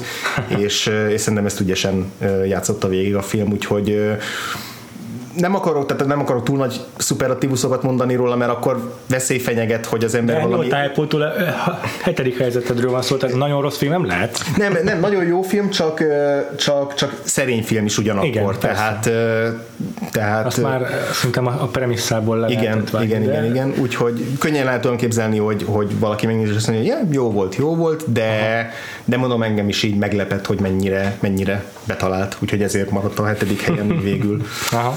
De nem közeledünk a középmezőny, a top 10 középmezőnye felé, a hatodik Igen. helyezetted, Péter. Hatodik helyre szorult le nálam a Phantom Thread évelejéről. Na hát, Paul Thomas Anderson hatodik filmben. helyre. Méltatlan. Méltatlan, és nehéz megmondanom miért is. De azért itt már elhagytuk a, én csillagokkal szoktam értékelni Letterboxdon a filmeket, és egyszerűen csak így fogtam a filmeket, rangsoroltam őket öt csillagostól a nulláig, uh-huh. és mhm. így ezek jöttek ki. Uh-huh. Ez már uh, a 9 csillagos mezőny, ahol járunk, uh-huh. vagy a 4 csillagos mezőny, bocsánat, 4 és fél, igen, hát a 9 pont, igen. mezőny. Ö, úgyhogy itt már tényleg csak ilyen nüanszok a különbségek a helyezettek uh-huh. között. Egy darab valamire 5 csillagot adtam idén. Aha. Mm, fejben. Okay.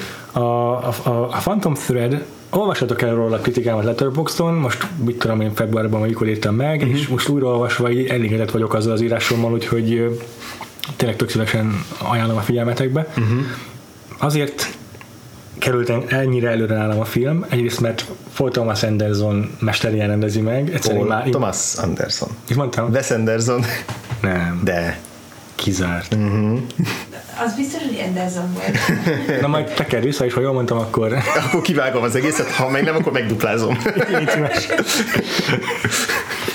Mert Paul Thomas Anderson mesterien rendezi. Aha. Mm, a, ugye a saját maga operatőre volt, ami talán nagyon szokatlan, de, de tényleg a, a, a cellulai szalagra rögzített azokat imádom nézni, uh-huh. élvezet nézni ezeket a képeket. Uh-huh. Szép, a, szép, a, szép a filmnek a, a színvilága, uh-huh. és uh, Daniel Day-Lewis alakításáról már amúgy is órákat zengtünk az Oscar adásunkban. Igen. És az, az, azt teszi számomra különlegessé a Phantom Threadet, hogy a, a hagyományos ilyen alkotó és múzsa közötti toxikussá váló, vagy toxikus viszonyról szóló filmek sokaságából számomra azzal emelkedik ki, hogy ezt a kapcsolatot olyan váratlan mm, húzásokkal fűszerezi, amelyekre nem tudsz számítani uh-huh. nézőként, hogy egyszerűen nincs közöttük egy olyan párbeszéd sem, amire tudod pontosan mit fog reagálni a következő pillanatban a másik szereplő. Igen, folyamatosan változnak az erőviszonyok. Igen. igen. És ettől, ettől barom izgalmas az egész kapcsolatrendszer a három főszereplő között, mert a, nem csak a Daniel Day-Lewis által játszott uh, alkotó, meg a Vicky Creeps által játszott múzsa, hanem az alkotónak a nővére is fontos szerepet játszik. Leslie Manville, igen. Leslie Manville, aki az ilyen igazából mindent én tartok kézben. Igen, ez karakter. tartótiszt figura. és, és az is szokatlan ebből a kapcsolatrendszerből, hogy nem, a, nem arról szól, hogy a két nő hogyan bűaskodik a, az isteni férfinak a Kegyeiért, a kegyeiért hanem hát, totál más kapcsolat van közöttük, ami, amire megint nem tud számítani. és hát persze a film fináléja meg ö, végképp egy ö, ilyen ö, delightful, ez a úgy cinikus, hogy közben imádod. Nem tudom, hogy így tényleg boldoggá tevően kegyetlen.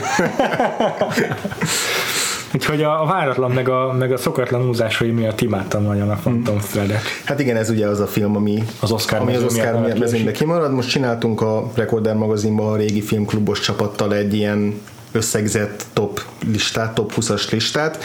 Ott az első helyre került a Phantom szál, és a, a, a saját, az általam beküldött ö, listán is az első helyen szerepelt. Szép. Tehát, hogyha beválogattuk volna, akkor, akkor itt is a, Aha. az első helyen Aha. szerepelt volna nagy valószínűséggel. I, I, imádom azt a filmet, egyre jobban imádom, minél többet A gondolok zenéről, rá. meg aztán még, még, még, még nem Így van, semmit, Johnny zenéről. Soundtrackjét nem tudom kivenni a És így én, én meg vagyok győződve róla, hogy itt 10-20 év múlva is ezt a filmet úgy fogjuk számon tartani, hogy ez egy kiemelkedő alkotása a 2010-es Aha. éveknek, úgyhogy így Nagyon jó. Tényleg ilyen, vagy ez fogalmazódott meg bennem, hogy ez ilyen instant örökzöld filmé vált, vagy ilyen nem tudom, instant klasszikussá, abban az értelemben, hogy olyan, mint hogyha 40-es, 50-es évekből lépett Igen. volna ki, de mégis valahogy úgy dolgozza fel a témát, hogy azt csak ma dolgoztatnánk föl. Vagy nem tudom, valami Nem ilyesmi. tudom, nem tudom, hogy van-e. Lehet, hogy- lett volna a megfelelő alkotás. Lehet, lehet, hogy, vagy lehet, hogy volt is. Lehet, hogy volt is. Jó, oké. Okay. Mindenesetre örülök, hogy legalább nálam a Factor kerül a listára, és örülök, hogy az első helyen lenne a fiktív valós pop listáron. ezzel kapcsolatban is szeretném mondani, hogy a, hogy a nálad így az oszkáros filmek ezzel teljesen kiestek. Egyébként, a, hogyha bekerültek volna, akkor a Phantom szálon kívül lett volna még más is a top 10-ben? Ö, A Lady Bird esélyes lett volna. Nálam is még az volt az, amivel így viaskodtam, de nálam a Phantom Thread egy fél csillaggal jobb, és aztán ezzel már kiesik a top 10-ből. De amúgy az idei Coming of Age filmek közül szerintem az, így a, az viszi a pálmát. Uh-huh. Láttam a Love Simon-t is, meg az Eighth Grade-et is. Azért a, tényleg a Lady Bird az maximálisan tehát, mérföldekkel jobb szerintem mind a kettőnél, bár uh-huh. imádtam az Eighth Grade-et is. Viszont van itt két vendégünk, akik szintén imádták, akik imádták az Akik Eighth még sokkal jobban imádták, mert én is nagyon szerettem, amúgy Aha. nekem is ilyen 10-től 20-ig tartozó, tehát a, a következő Igen. tízben benne van az Aha. Eighth Grade. Na, tök jó. Viszont van két olyan, volt két olyan vendégünk is, ahogy mondod, akinél nem, hogy a legjobb tízbe, de az első helyre fölkerült, úgyhogy először Rácz Viktoriát hallgassuk, meg aztán pedig Földi Gábort, azaz Fegát. Igen. A kedvenc idei alkotásom az Eighth Grade című Coming of Age film volt, ami sajnos egyelőre elkerülte a magyar forgalmazást. Egy nyolcadikos lánya főszereplője, akinek nincs más vágya, mint szerezni pár barátot lehetőleg még a ballagás előtt. Nem egy grandiózus történet, de egyértelműen ez a film gyakorolta rám a legnagyobb hatást idén. Húsba vágóan realista, és ezt nagyban köszönheti a tényleg tinédzser korú és kinézettű főszereplőjének Elsie Fishernek, és egyébként tökéletesen érzékelteti a serdülőkor horrorját. A kínban levés bemutatásán túl viszont nagyon színmelengető üzenete van, ami abszolút érvényes a 10-20-30 évvel idősebb emberek életében is. Bo Burnham írta és rendezte a filmet, ő leginkább stand-up komikusként ismert, én az égdét hatására fedeztem fel, úgyhogy ez külön tök jó hozadéka volt a filmnek. Az egész gyönyörűen fényképezett, tök jól mutatja be a közösségi médiába beleszülető tinik problémáit, de közben örökérvényű is, vicces, hidegrázós, megható, úgyhogy egy teljes csomag. Ajánlom mindenkinek. Sziasztok! Tudom, hogy a Vakfolt adásaiban nagy hagyománya van a szabályok felrugásának, így én is egy kedvenc film helyett rögtön kettőről szeretnék beszélni. Az elsőt az alapján választottam, hogy megnéztem, milyen filmek kerültek 2018-ban mozis forgalmazásba, és innen választottam. Nem más, mint a Mission Impossible utóhatást, ami az év legjobb akciófilmje, olyan kaszkadőr mutatványokkal, amikből sajnos egyre kevesebbet látni. Tom Cruise megszállottsága magával ragadja a nézőt, de nem csak az akció jelenetekben teljesít kiválóan, hanem színészként is. Henry Cavill tökéletes a főgonosz szerepében, McQuarrie pedig egy fordulatos és rendületes a Mission Impossible hagyományokhoz felérő és néhol azokon túlmutató filmet rakott össze. Így ez az első szavazatom. A másik kedvenc filmet sajnos itthon soha nem fogják mozikban adni. Ez a Bo Burnham által rendezett 8 grade, vagyis 8. osztály. Ennek a története nem vállal túl sokat, csak bemutatja az Elsie Fisher által játszott főszereplő utolsó hetét az általános iskolában, még mielőtt gimibe menne. Szinte hibátlanul és nagyon életszagúan sikerül megmutatni, hogy milyen tinédzsernek lenni az Instagram, a YouTube és a Facebook által uralt világban. Bőrem otthon érzi magát ebben, így egyrészt teljesen hiteles, amit mutat, másrészt tudja, hogyan kell manipulálni a nézőt, illetve filmes eszközöket használni ahhoz, hogy megmutassa, hogyan érzik magukat egy-egy helyzetben a szereplők valójában. Ha jellemeznem kellene, akkor azt mondanám, hogy a tűnnyel és a Lady Bird keveréke a film, amit mindenkinek látnia kell. Nézzük akkor neked, András, mi lett a hatodik helyezetted? Az én hatodik helyzetem szerintem az a film, amit nagy eséllyel a legtöbb hallgatónk látott. Na hát. Ez pedig a Black Panther. Vagy a Fekete Párduc, mm-hmm. Marvel filmről van szó, és ez, ez volt az én kedvenc blockbusterem idén. Aha. Volt azért vetétársa, tehát Aha. voltak azért idén kifejezetten erős blockbusterek, de így ez így megtartotta, Szép. megtartotta a helyét úgy is, hogy mint említettük, évelején mutatták be, azóta simán lecsúszhatott volna. Aha, ja. És most újra néztem, ez volt az egyetlen film, amit, amit újra tudtam most nézni az adás előtt. És, és az újranézés jobban kihozta a hibáit a filmnek, de ugyanakkor azt is kiemelte, hogy, hogy, hogy mitől szuper jó, meg miért imádtam, és hogy miért, miért szippantott be annyira az a világ a, a, a mozis nézéskor, mert annyira élő és vibráló az a világ, amit felépít. Akár a szereplők közti viszonyok, akár a jelmezek, díszletek, maga a világépítés konkrétan.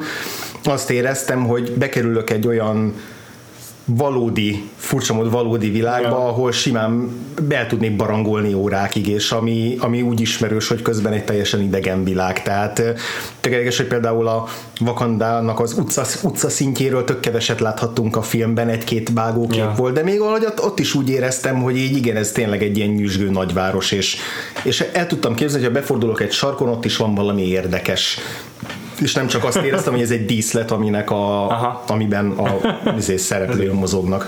Igen, ez, a, ez, ez az, amit ne, nehéz elmagyaráznom sokaknak, hogy Black Panther persze ugyanaz a sztoria, mint az Iron Man-nek, vagy gyakorlatilag minden második Marvel filmnek, meg ugyanolyan hibái is vannak, mint az összes Marvel filmnek ilyen cselekmény tekintetében, de... Vagy akár akciók tekintetében. Vagy akár akciók tekintetében, pontosan.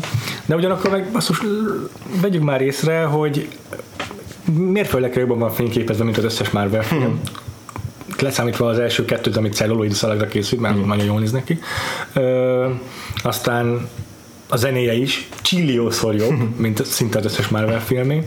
És tényleg a világépítése, meg, meg az, hogy mennyire vibráló az a világ, ahogy, ahogy te mondtad, az hol van a, az Atlantának a szürke, ugyanolyan ezért, ö, nyom, nyomi képi világától, ami minden Marvel filmnél jellemző. Hm. Hogy minden már Atlantában forgatnak, és ö, ugyanúgy, ugyanolyan szarul néz ki minden. Hm.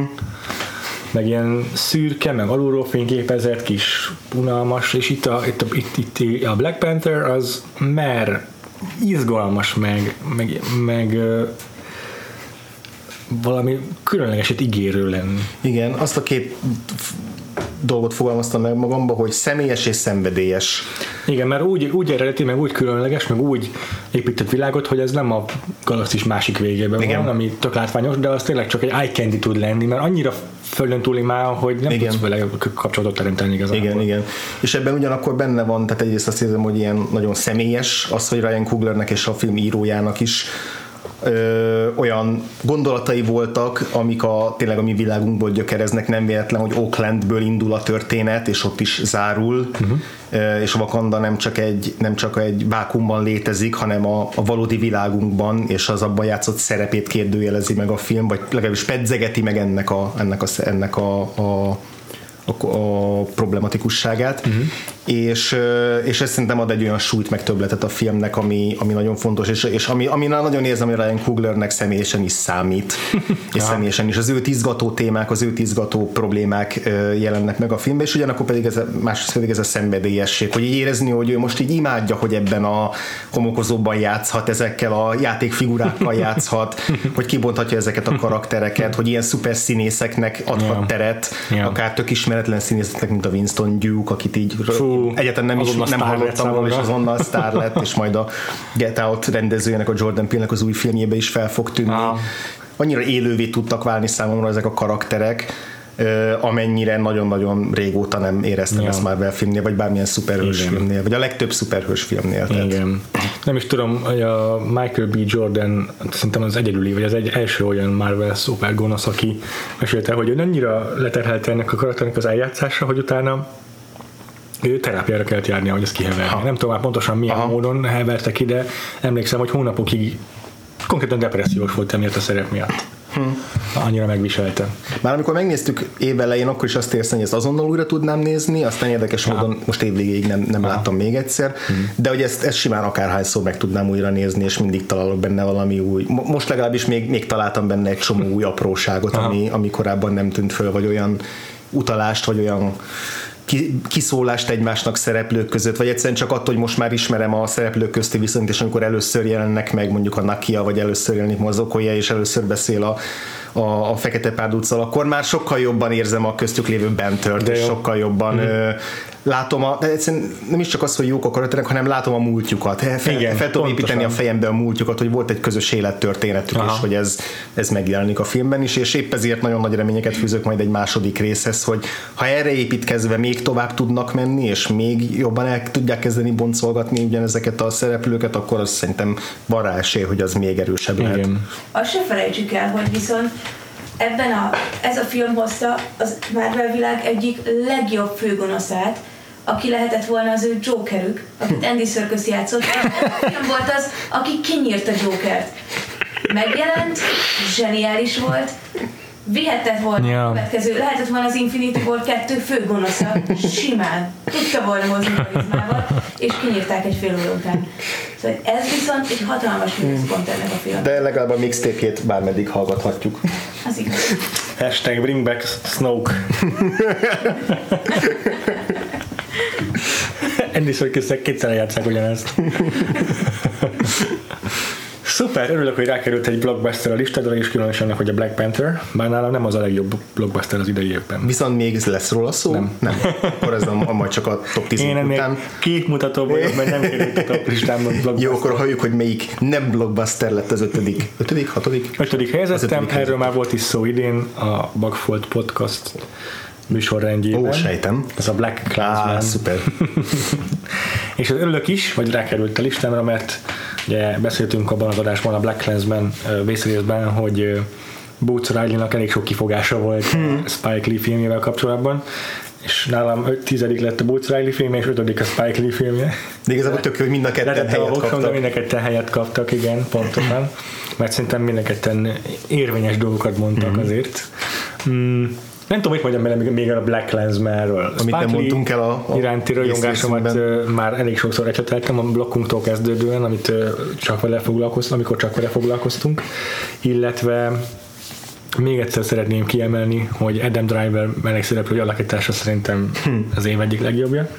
Meg Engem nagyon meglepett egyébként az, hogy most ennyire ennyire egyértelműnek tűnik, hogy most már Oscar jelölt lesz. Mármint, hogy valamilyen nem számítottam rá, hogy eleve, hogy a Black Clansman az így játékos lehet majd, lehet, hogy csak Most a Spike Lee-nek a... benne van a- a- abban a- benne van abban a tízbe, amit így általában jelölni szoktak a nagyobb dia, ö, Fő- fő- diátadókon, tehát nagy, nagy eséllyel legjobb filmnek is jelölni fogják, és az szinte biztos, hogy Adam Driver-t jelölni fogják férfi mellékszereplőnek, és ez tök jó, nagyon örülök neki. de simán tudnám jelölni a zeneszerzőit a filmnek, mert imádtam a soundtracket is. Uh-huh. Spike Lee meg mindig is mesteri rendező volt, mert uh-huh. a kameráját tényleg végtelen magabiztossággal kezeli, és olyan báratlanokat tud ő is húzni, hogy, hogy mindig meglep, meg mindig kiráncsolom a szőnyeget. Uh-huh. Tényleg a filmben van gyakorlatilag egy ilyen 70-es évek diszkó klip, Igen, meg uh, látszik, hogy rengeteget épít a Black Exploitation-re, szóval így vegyíti a, tök jól vegyíti a műfajokat is, és, és nem fél attól, hogy egy-egy ilyen kis kitérővel esetleg megbicsaklik a film ritmusa, mert van akkor a határozottsága, mert van akkor a stílusérzéke, hogy ez simán megiglendíti a nézőt a filmen. Uh-huh. Hogy ezek miatt a dolgok miatt én nagyon szeretem a, a, a Black Lensman-t, ha valaki többre kíváncsi, hallgassa meg inkább a vészrészünket. Igen, egy nagyon, nagyon, nagyon szép sztori, a neten láttam, a, amikor ugye Golden Globe-ot sokat szoktuk fikázni, hogy milyen ugye, a Hollywood Foreign Press, azok csak így csók, csók Én nem értem, miért beszélünk a Golden Globe-ról egyáltalán. be akarnak nyalni a sztároknak, meg ezért, de azért néha be tudnak húzni ilyen olyan váratlan jelöléseket, amiket így mások nem jutna eszébe. Mm. És most ugye jelölték a főszereplő kategóriába John David Washington, azt hiszem. John David Washington, ugye a Black Landsman főszereplőjét, Aha. aki nem volt egyébként benne, legfeljebb csak ilyen futottak még kategóriába jósolgatták a, Aha. az előrejelzők a nagyobb diátadóknál. Ő nem nézte a kihirdetését a Golden Globe jelöléseknek, nem számított rá, hogy lesz valami, és akkor azt írta egy posztjába, hogy és akkor a, a apa bejött, és ugye le kell esni egy picit, hogy ki ez az Denzel. apa. Igen, hogy apa, apa bejött a szobába, már mint én pizsamába voltam, meg azért, hogy akkor így Mint hogyha így, a- hát úgy képzelem ezt a gyerekszobát, hogy ott lóg még a, nem tudom, a poszter a kedvenc gyerekkori filmjéről, meg a, nem tudom, a világítós X-Wing. Igen, igen, és akkor mondta neki apa, hogy de nem nézzük, hát mo- most nézzük, hát akkor nézzük is, bekapcsolták, és akkor kimondták a, kimondták a nevét, akkor így azt mondta, hogy a, ő is talán elsírta magát, de hogy az apja olyan hevesen ölelte meg, hogy így perceken keresztül így, így, így hevesen átölelték egymást, és ilyen borzasztóan büszke volt és nem tudom, ez egy annyira szép, szép pillanat így elképzelni, úgyhogy ö, így, ez, ez csak egy ilyen kis színesítő, Aha, nagyon jó. színesítő dolog. Hallgassuk az ötödik helyezetedet, András, ez már az Élboly első fele. Ez már az elsőben. Hogy mondjam, a, tíz, top 10-nek az első Igen. fele, tehát az Élboly. Igen. Na az ötödik, beszéltünk ugye kellemetlen meglepetésekről, vagy csalódásokról. Na nekem ez az év legkellemesebb meglepetés, amire nem számítottam. Ar- arra egyet, arra se, hogy tetszeni fog, arra meg végképp nem, hogy az ötödik helyig fog jutni. Ez pedig a Suspiria feldolgozás, a sóhajok. Aha. Erre azért nem számítottam, mert egyrészt az előzetes vélemények alapján sokan ugye a Motherhoz hasonlították, hogy, hogy annyira őrült film, meg annyira zilált, meg hogy annyira megosztó film, és az nekem nem annyira tetszett, Aha. és így féltem attól, hogy akkor lehet, hogy ez is így ilyen a, a, képmutató filmnek fog tűnni, ja, vagy ja, valami ilyesminek. Luca Guadagnino-tól el, nem, nem lepődnék meg ezen. És a, ez a másik, hogy a Szojcsa Nevedent azt, azt hogy azért szerettem, az előző filmjét a, azt, azt, azt nagyon nem szerettem, az a Bigger Splash-t, Ja. és és én nem gondoltam, hogy ő nála ez jó kezekben lesz ez a projekt, meg úgy egyáltalán ne, ő nem az a rendező, akire gondolkodás nélkül beülök, hogy ő tuti ott fog rendezni, mm, igen. és ez képest simán ez a kedvenc filmem tőle eddig, simán ezt élveztem a legjobban. Ö, én, én imádtam ezt a filmet, tehát így valahogy azt éreztem, mintha így rám is ilyen hexet, valamit ráolvastak volna a filmben szereplő boszorkányok, és így van a filmben egy jelenet, ahol bejön a film egyetlen valódi férfi szereplői egy rendőrpáros, és így utána rögtön elbájolják őket, és így a, izé a, a péniszükkel játszadoznak, a boszorkányok és röhögnek. Na inkább úgy éreztem magam, hogy engem is így elvezetek, és azt csinálnak velem, Ja. amit akarnak a filmnek a szereplői. Nagyon-nagyon élveztem a filmnek a zenével, képekkel, vágással kialakított jelmezekkel, kialakított teljesen egyéni világát, Igen. azt a környezetet, amit megteremtettek, azt a hangulatot, amit, amibe bevontak, amit megteremtettek, ami egyszerre vonzó, és ugyanakkor így elriasztó, meg ilyen hideg is, de közben meg érzéki. Ö, szenzációsak a táncjelenetek, ahogy össze van vágva a horrorral, az így, az így Igen. fergeteg, és van legalább két olyan, olyan nagy táncjelenet, ami így szerintem elképesztő, amit művel. Táncjelentek azok egy az egyben gyakorlatilag ritu, ritusok is. Hmm, igen, rituálék. Jól És hát ugye a zenét most már említetted, ezzel a filmmel két Radiohead tag képviselteti magát a top listákon. Igen.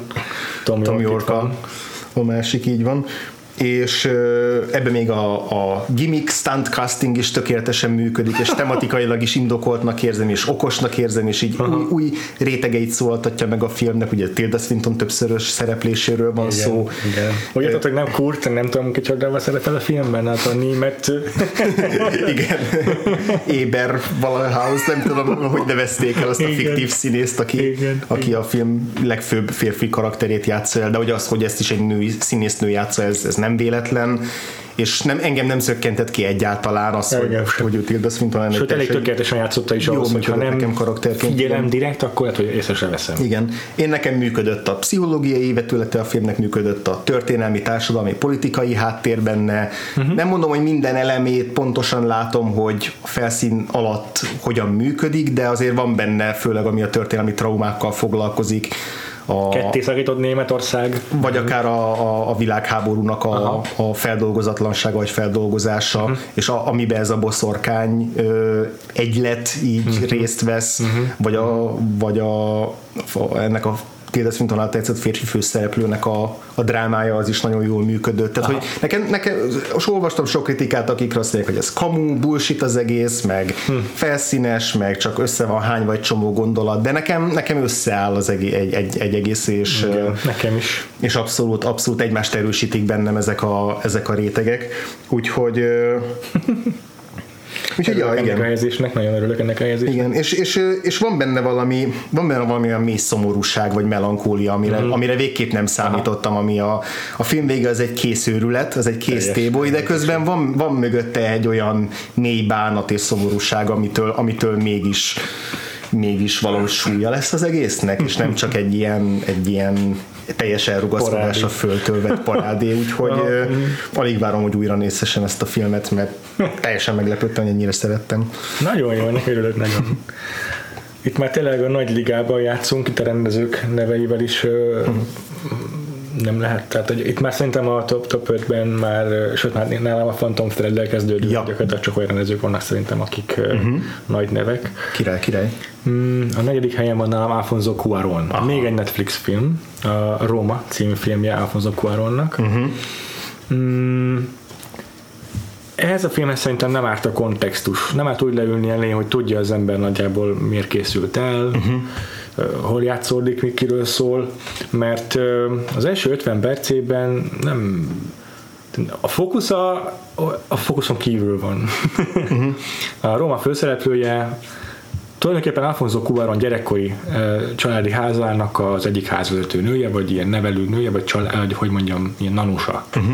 Mm, nyilván nem át vannak nevezve a szereplők, meg nem, nem tökéletesen megfeleltető a valóság, de amennyire én tudom, a díszletek, ahol játszódik a film, azok egy azért feletek építve, Alfonso Cuarón családi házának a a, saját emlékeiből, uh-huh. a, tehát a, pont meg van neki feleltetve, uh-huh. és így a, a filmet is azt hiszem Libo nevű ö, egykori nanusának szá, dedikálja Igen. Cuaron, csak egy máshogy hívják a szereplőket, ugye Cleo a, fő, a főszereplő neve, de a film első felében ő mindig a képnek a sarkában van elhelyezve, vagy így nem pont középen, és így a család, ahol ő a nanus, a nem tudom, négy vagy gyerek, uh-huh. akit nevelő, a, ő az ő vigyázójuk, meg gondozójuk, meg egyébként a takarítója a háznak. Uh-huh.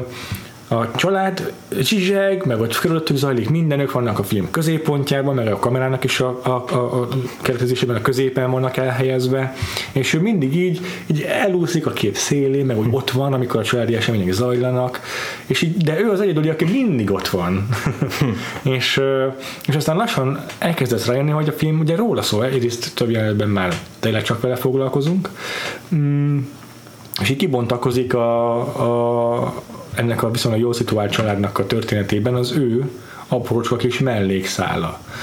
Mm, és végighaladunk az ő a, a, ő komoly drámáján, uh-huh. amelynek ö, amely csak egy aprócska szelete ezeknek a gyerekeknek az életének, és így nem is veszik észre, hogy mi zajlik le ebben a nőben, miközben ők ö, élik a felelőtlen kis életüket és emellett meg van egy olyan hatalmas globális története is ennek, hogy Mexikóban 1971-ben azt hiszem diáklázadások Igen. törtek ki, amelyek vérengzésbe torkollottak. És eközben zajlik le ez az egész aprócska kis mi, mi, mikrodráma. Mm. És ez a három rétege a filmnek, ezek barha érdekesen keverednek Cuarón rendezésében.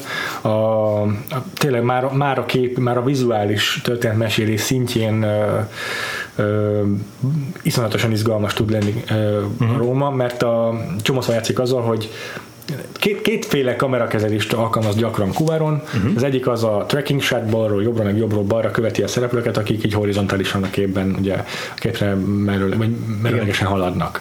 És uh, itt is gyakran így a városnak a különböző élettereit látjuk egyben bemutatva, meg a, a, a másik pedig, amit imád, azok a, a pen, tehát amikor a kamerát balról jobbra, főként jobbról balra egyébként mozgatja, és, és itt tökre bírom, amikor a film elején még azt látjuk, hogy a, mit tudom én, a a dadus átmegy az egyik szobában a másikba ebben a hatalmas családi házban, és az egyik szobában, amiből elmegy, ott még a gyerekek ugrabugrálnak az agyon, és ilyen önfeledten szórakoznak. A másikban, ahogy átmegy a kamera, ott meg azt látjuk, hogy beszélnek a szülők, uh-huh. akik aztán film során később el is válnak. Uh-huh.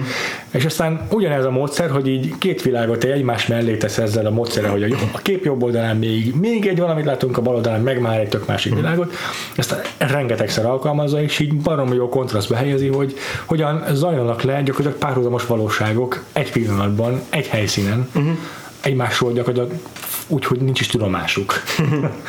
És ez a ez a, így érnek össze ezekben a képekben ezek a történetszálak, úgyhogy hogy nagyon ritkán érintkeznek, meg pattannak le csak egymásról, mégis válnak egy ilyen lélegző szerves nagy egészé. Hmm.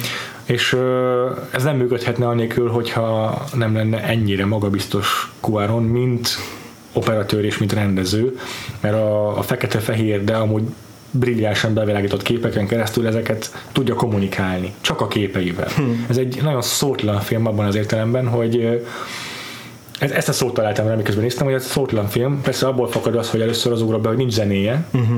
és uh, úgy mutatja be ezeket az eseményeket, hogy csak leteszi a kameráját, mindig alig mozog a kamera, mondom a tracking shotokat leszámítva nem sokat mozog a kamera, és ilyen nem azt mondom, hogy, hogy távolságtartóan rendez Cuaron, hanem azt akarom ezzel kifejezni, hogy tárgyilagosan, hmm. nem, nem, mert van elég érzékenység a filmben, de úgy, hogy ő most kívülről nézi az egészet. Uh-huh. Csak ott van a jelenetben, de úgy van ott, hogy, hogy minden pillanatot meglát. Uh-huh. Tehát mm, elbújik a filmben a Cuaron kamerája. Uh-huh.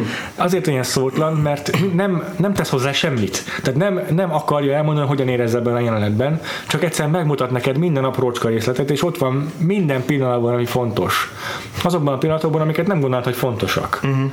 Ö, és ettől lesz úgy izgalmas, meg úgy baromira ö, empatikus a rendezése, hogy nem játszik rá ilyen látványos, nem tudom, ráközelítésekkel, meg látványos közelikkel a, az érzelmeidre, hanem tényleg csak elbújik szépen a jelenetekben. Hm. Azt is imádom, hogy ezt a szót állandóan ezt használom az epizódban, de azt is... egy top 10-es adásnál megbocsátható. Igen, az is nagyon tetszett ebben a filmben, ahogyan a társadalmi különbségeket ábrázolja. Mm hogy mit tudom én, a szilveszteri bulin az emeleten szórakoznak az öltönyös gazdagok, és akkor lemegy a lépcsőn a, a Cleo az egyik jelenetben, és így ahogy leér a földszintre, ott meg már a, a, a személyzet, meg a szolgálók ö, ö, szórakoznak, és ugyanolyan önfelettem, vagy egész máshogyan önfelettem, mint akik a felső szinten laknak. Hmm. Meg ugye ugyanez a társadalmi különbség megmutatkoznak a, a, néha egy a, a horizontálisan is a képben. Tehát itt tök jól el tudja választani a térben is ezeket, mm. a, ezeket a dolgokat Cuaron. Mm, főként ezek miatt imád, mm. imádtam a, a Rómát, de a vége, amikor így jobban beindulnak az események, ö, főleg a utolsó egyharmadban, uh-huh. egy baromira hosszú szegmensben, uh-huh.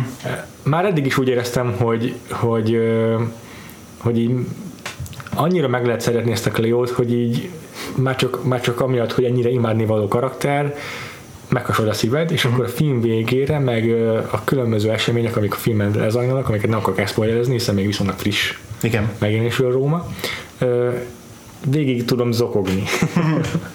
Vannak olyan momentumok a filmben, hogy Kuvaron csak egyszerűen ott tartja a kameráját valamin, vagy pont, hogy nem mutat meg valamit hosszú-hosszú ideig, és így és, és így izgulsz a szereplőkért, és, és együtt tényleg moccansz, rezdülsz velük, és meghasad értük a szíved. Hm. Vagy legyenek azok a gyerekek, legyenek azok, legyen az Cleo. Hmm. Mivel egy hosszú-hosszú órákat töltesz vagyok ebben a filmben, és mindent kis aprócska momentumokban részt vesz az életükben, muszáj megszeretni őket. Hm. Egyedi kifogásom a filmmel kapcsolatban az az, hogy Cleo mm, tényleg a szereplőtelenül fogantatott Szűz Máriaként van ábrázolva, és túlságosan is piedesztálom a számomra emelve. Mm. Kicsit így ahhoz képest, amennyit foglalkozunk vele, és amennyire fontosnak tűnik Cuaron gyerekkorának az életében, mm, túl, túl, túl egyszerű ez a karakter talán. Mm mm, túl egyszerűnek van ábrázolva. De persze pont ez a szerepe ebben a filmben, hogy észrevegyük, hogy mennyire érdekes az élete, annak a közben, hogy a gyerekek, akik akiket kiszolgál ebből, mennyire nem vesznek észre semmit. Hm. Nagyon sokat tudnék beszélni valószínűleg a Rómáról, biztos, hogy még lesz szerintem róla szó ebben a top 10-ben.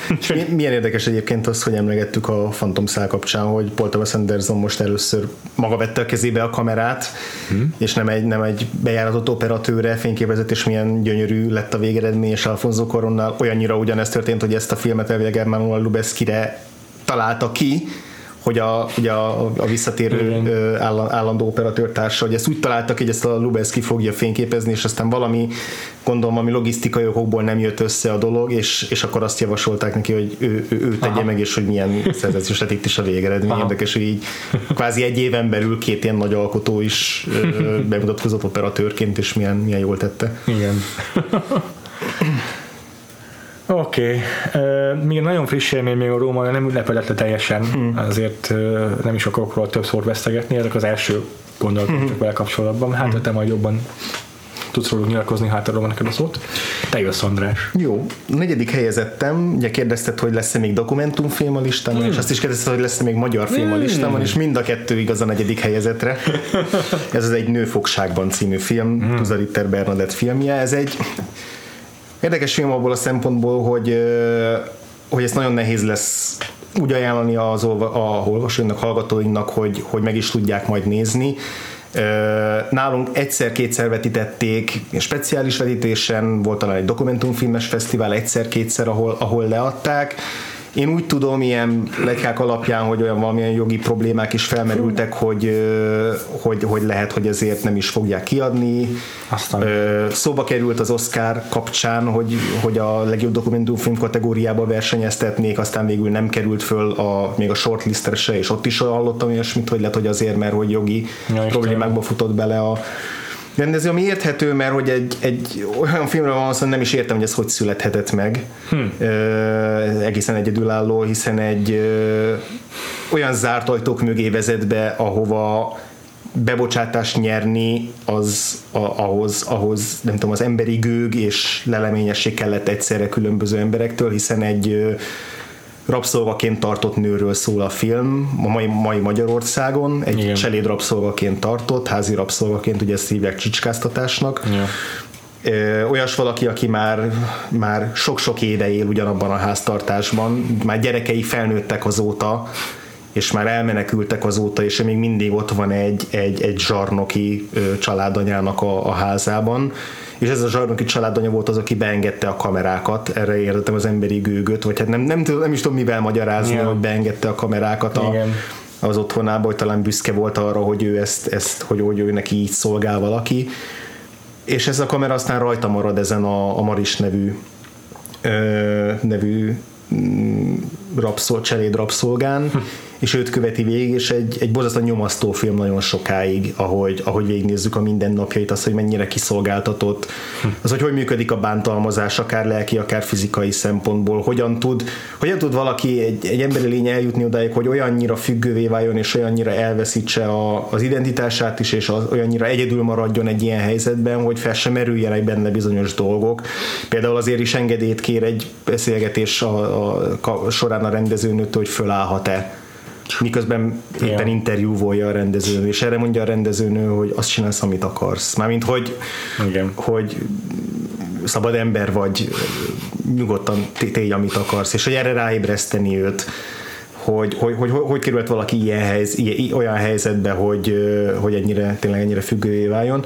És, és aztán a film alatt azért is nyomasztó, mert megfogalmazódnak az emberben értelmszerűen azok a gondolatok, hogy, hogy akkor akkor mi fog történni? Tehát nem csak cselekmény szinten, hanem mi fog történni igen. ezzel az emberrel. Igen. Igen. Mi, mi ilyenkor egy dokumentumfilmes felelőssége, akinek ugye hát elvileg igen. függetlennek kéne maradnia, objektíven kéne filmeznie, nem, nem, nem lenne szabad beleszólni az alanyának az életébe, hiszen egy dokumentumfilmes nem az a dolga, nem az a szerepe, de ugyanakkor etikailag hogyan lenne, lehetne igazolható az, hogy, hogy, hogy, hogy hogy benne hagyjon valakit egy ilyen helyzetben. Mi, tényleg mi a, mi a felelőssége ekkor egy dokumentumfilmesnek, és aztán erre ad egy választ a film, ami egy egy elképesztő katarzishoz vezet a, a film során, és aztán meg is változtatja a, a filmnek a, a folyását, történetét a film Aha. második felére. Aha.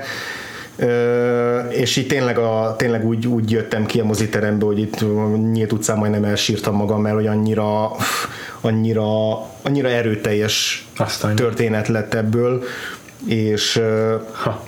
és olyan, tényleg olyan érzelmi hullámvasúton Aha. vitt végig keresztül a Aha. film, és és nagyon jó lenne, hogyha ezt tényleg sokan meg tudnák nézni, Igen. mert uh, erre szokták mondani, hogy fontos film, és tényleg fontos film, csak ebbe tudod minden. De közben meg dramaturgiailag is jól van meg felépítve. Mind dokumentumfilmként is, meg dramaturgiailag is nagyon jól föl van építve, és, és tényleg mondom, hogy ez a film ez megvalósulhatott, ez egy kisebb fajta csoda, Aha.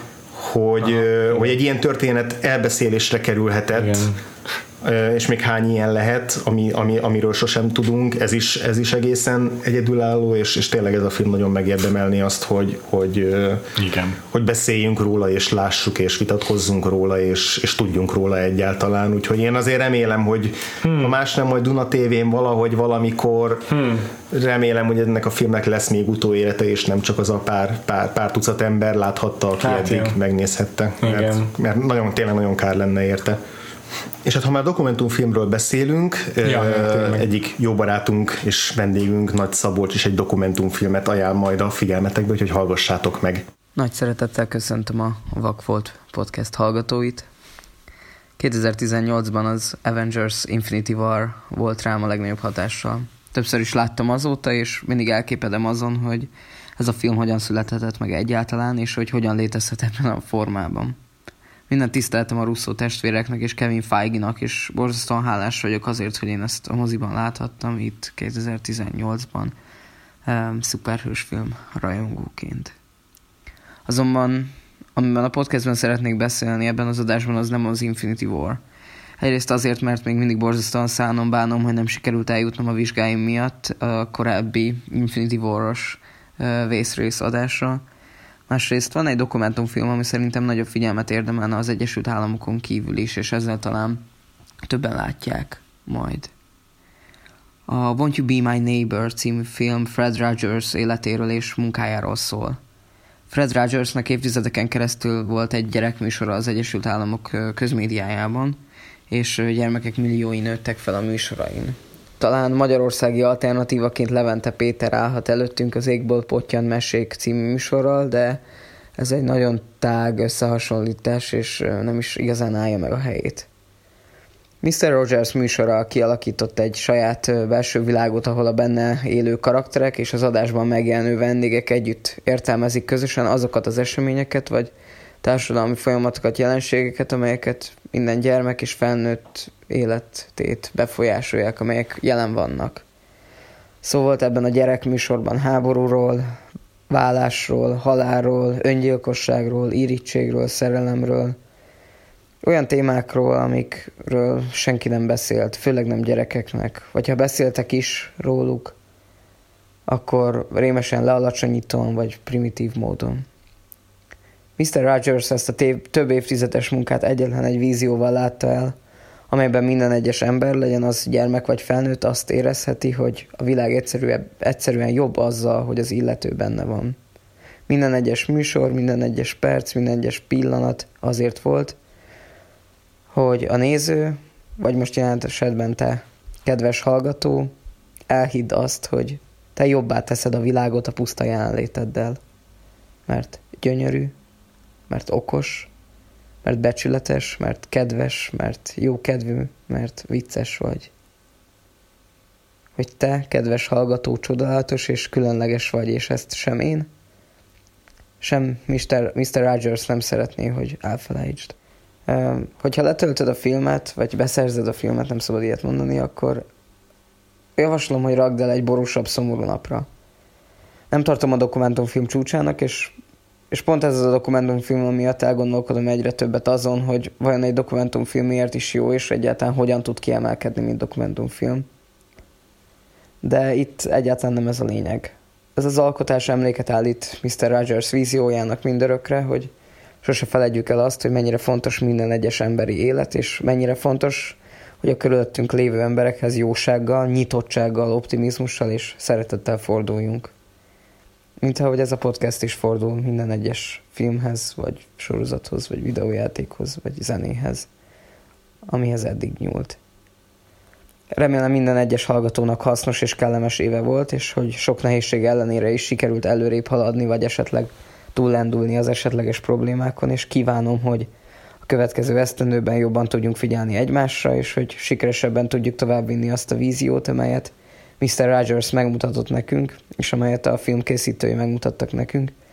És persze, hogy lesz sok-sok-sok olyan film 2019-ben, amik ilyen örömteli és fontos üzenettel, élményekkel láthatnak el minket, és hogy ezeket sikeresen meg is tudjuk találni. Top három territóriumban járunk. Durva. A harmadik helyezettemről szerencsére nem kell sok szót ejtenem, hiszen mindent, amit, tudtál, amit lehetett, elmondtál már róla. Na. Suspiria.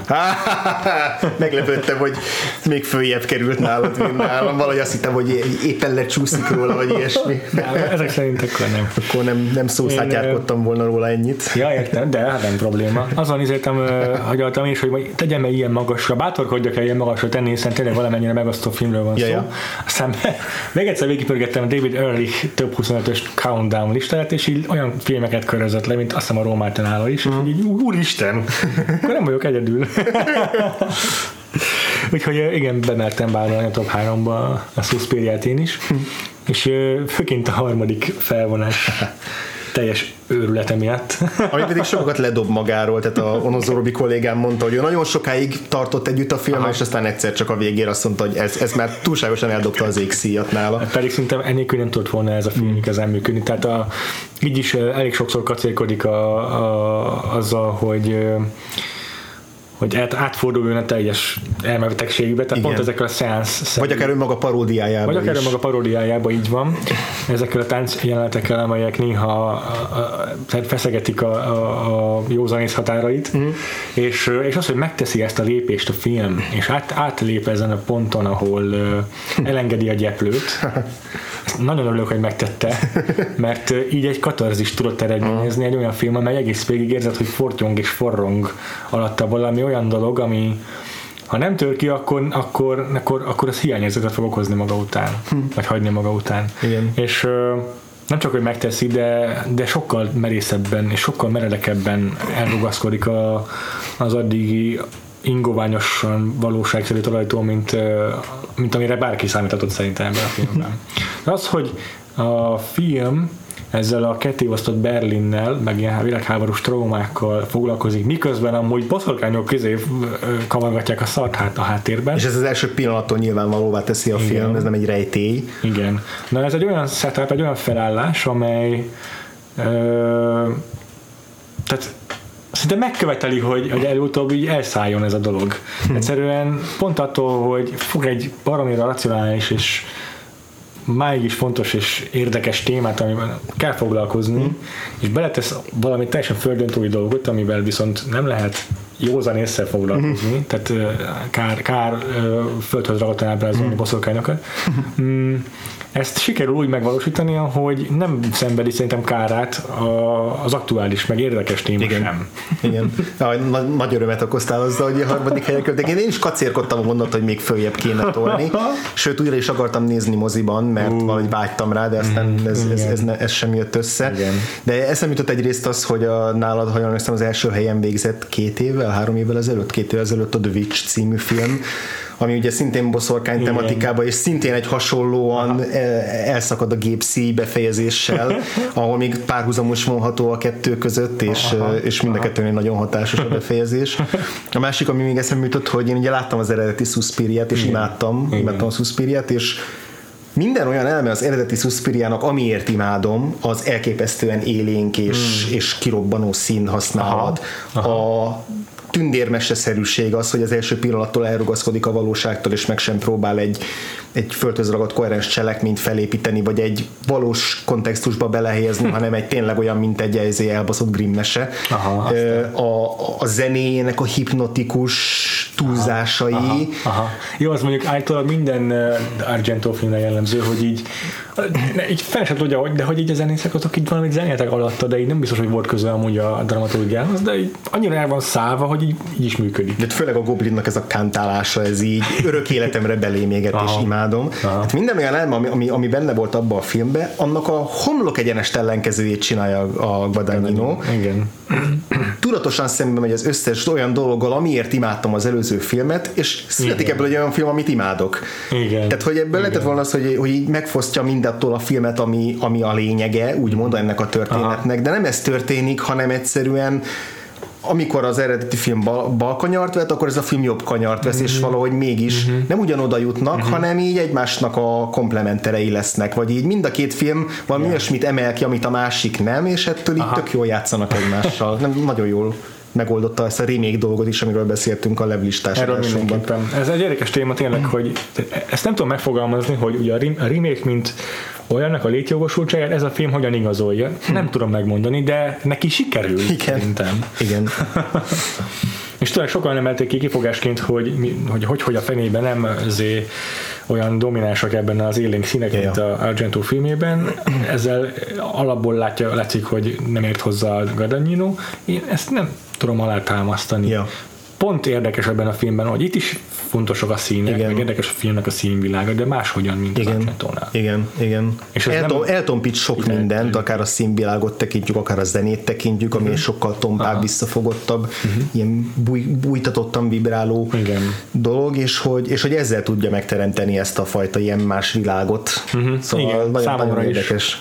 Igen, és így bírtam a Guadagnino-nak ezeket a retro kameramozgásokat, amikor így igen. a hatalmas, gigantikus csarnok a kellős közepén rázómol valakire egy ilyen furcsán imbolygó kamerával. Igen, vagy amikor a split dioptert használ, ugye az előtér háttérnek az egységbe helyezését, ezeket én is nagyon élveztem. Igen. Okay. Jó, hát tök jó. Nézzük, hogy neked mi került a dobogod harmadik fokára. Dobogom harmadik foka egy olyan film kerül, ahol, amiről szerintem fogunk még beszélni itt, és Hűha. fogunk olyan nagyon-nagyon-nagyon sokat beszélni róla, Nyugodtan. viszont ez egy olyan film, amit sokan követeltek már, hogy miért nem beszélünk róla, hogy azért, azért mégsem fogom annyiba hagyni, ez a Mandy című Mandy. film, Panos Cosmatosztól. Igen. George P. Cosmatos, a Rambo, azt hiszem rendezőjének, a gyerekének a film. van, igen, ez a második filmje, ha jól emlékszem. Beyond és- the Black Rainbow után a második. Igen, igen. És hát ha azt mondom a Suspiral, hogy az, az elbűvölt, akkor ez egy teljes transzba és teljes más állapotba helyezett ez a film. Ezt a Karolvariban láttam, ez volt az utolsó film- film, amit ott láttam, és egy éjféli vetítés volt, utolsó nap, amikor ott voltam, tehát azért eléggé fáradt voltam addigra, és Valahogy úgy tűnik, hogy ez egy ideális körülménye megtekintés. és ez egy ideális, egy, egyrészt az éjféli vetítés is ideális, Igen. ez tényleg az éjféli vetítés Midnight Screeningre való film. Ja. Másrészt ez a, ez a félig, nem álmos, de félig már olyan zsongófejű állapot is ideális. Aha. Az az igazság, hogy sok részletre nem, nem, nem tudnék megesküdni, hogy mi történik ebbe a filmben. Aha. Például utólag olvastam pár kritikába, hogy milyen, milyen érdekes, vagy milyen rossz, attól függően, hogy kivenek mennyire tetszett, hogy ezek az ilyen rajzfilm betétek. És Aha. én így jöttem, hogy voltak rajzfilm betétek. Igen, benne. igen, és aztán igen. valami derengetett, hogy így picit összefolyik bennem a filmnek a cselekménye, a, a, a folyamata, hogy hogy jut el A-ból B-be. Konkrét jelenetekre egy néhányra emlékszem, de, de az se teljesen tisztán, de furcsa módon nagyon jót tesz a filmnek ez a fajta ilyen tényleg ilyen halucinogén, Az. vagy, vagy halucinatorikus ö, hatása, a, ami megmarad bennem. Na hát erről is, e- tehát erről szó szerint kiszédelektem erről a filmről. Aha. Ez egy tök jó élmény volt, hogy amikor a, az utolsó riff elhangzott, és elindult a véges táblista, akkor a teljesen valaki csak annyit mondta közösen, hogy wow.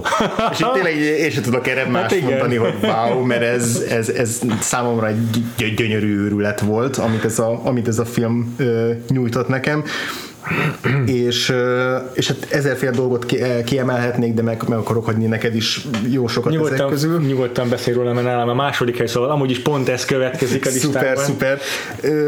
Két nagyon fontos ám, amit így ki akarok emelni. Az egyik az a, az a melank, mélységes melankólia, ami, ami ebben a filmben benne van. Igen. A, a film végéről van egy snit Nicolas Cage arcáról, ami azóta mémesült, és Igen. Jó, de a Nicolas cage melyik arca nem Még mémesül? arcán nem mémesült, igen, és így nem azt mondom, hogy haragszom ezért, mert Csökkenti ez, ez, ez a mémeknek a, a a, nem tudom, szóval ez, ez történik egyszerűen, most ilyen, ilyen világban élünk, hogy mindenből mém Ja, lesz, ja, ja. de, de ugyanakkor ugye Sok... Én szoktam haragudni, mikor egy számomra megható vagy meghatározó momentumot igen, tehát ugyanakkor, ugyanakkor komikusként, tehát a komikus hatásként, gener, komikus hatás generál ez a mém ezzel a snittel. Ja, igen. Számomra az egyik meg, legmegrázóbb snit volt a, az egész Ja, évben, igen. amit valaha láttam. Igen, most is. Nicolas Cage-nek az Most is arca. érzem magamban ezt, a, Ö, hogy fel a hátamon a szőr tőle.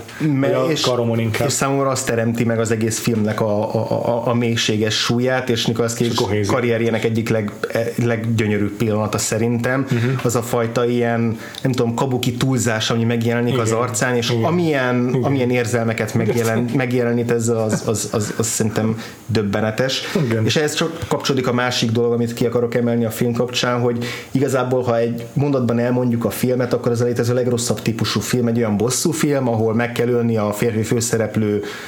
feleségét, barátnőjét azért, hogy aztán ő kiélhesse az erőszakos ösztöneit. és, és nekem nagyon-nagyon tetszik, és lehet, hogy rosszul, lehet, hogy elfogult vagyok, lehet, hogy rosszul értelmezem, de, de nekem nagyon-nagyon tetszik, hogy a, a film hogyan nyúl ehhez a, ez a, ehhez a káros, meg ez a rossz tróphoz, aminek, aminek Ja. rengeteg rossz példát ismerünk Persze. exploitation filmekből. Igen. Ebben is megvan az exploitation rész, hiszen láncfűrész harcol láncfűrész ellen, tehát egy ilyen filmről beszélünk, Ja. de ugyanakkor ennek a filmnek Mendi a címe, uh-huh. és a film tesz És az a, azért, fele, az a feleség neve, nem Nicolas Cage és ez nem a Nicolas. Cage karakterének a neve, és a film tesz azért, hogy a film első fele Mendiről szóljon, Aha. és hogy őt lássuk, és hogy neki jussanak azok a pillanatok, amiben, amiben szemen köpi a, a, a, a saját gonosz tevőt, a saját, és a saját zsánerét is egyben, Igen.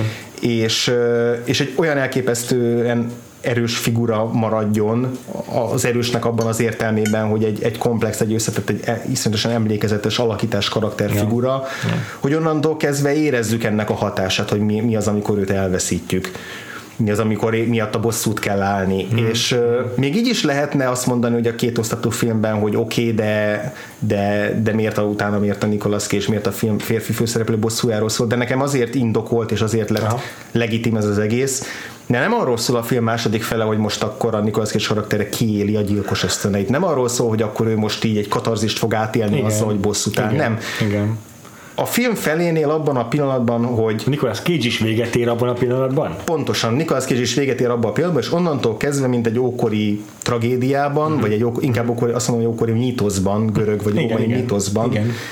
onnantól kezdve igazából neki már csak egy egy, egy rendeltetésszerű feladata van, amit végre kell hajtani, de abban nem fog örömet lelni, abban nem Ja. fog megnyugvást lelni, abban Ja. nem fog túllépni egy gyászon, abban nem fog ö, nem fog ö, megkönnyebbülni, Ja. semmi ilyesmi nem fog történni, ezt végig kell csinálnia, mert ezzel tartozik, mert, mert innentől kezdve ez az egyetlen életének nem is az értelme, hanem egyszerűen ennek kell történnie, Igen. és ebben van egy mélységes tragédia, amit a, a már emlegetett utolsó, egyik utolsó Nicolas Cage snit, amiről beszéltünk, az is ezt hordozza, Igen. hogy miután bosszút áll, miután, miután ö, győzedelmeskedik, utána neki nincs tovább.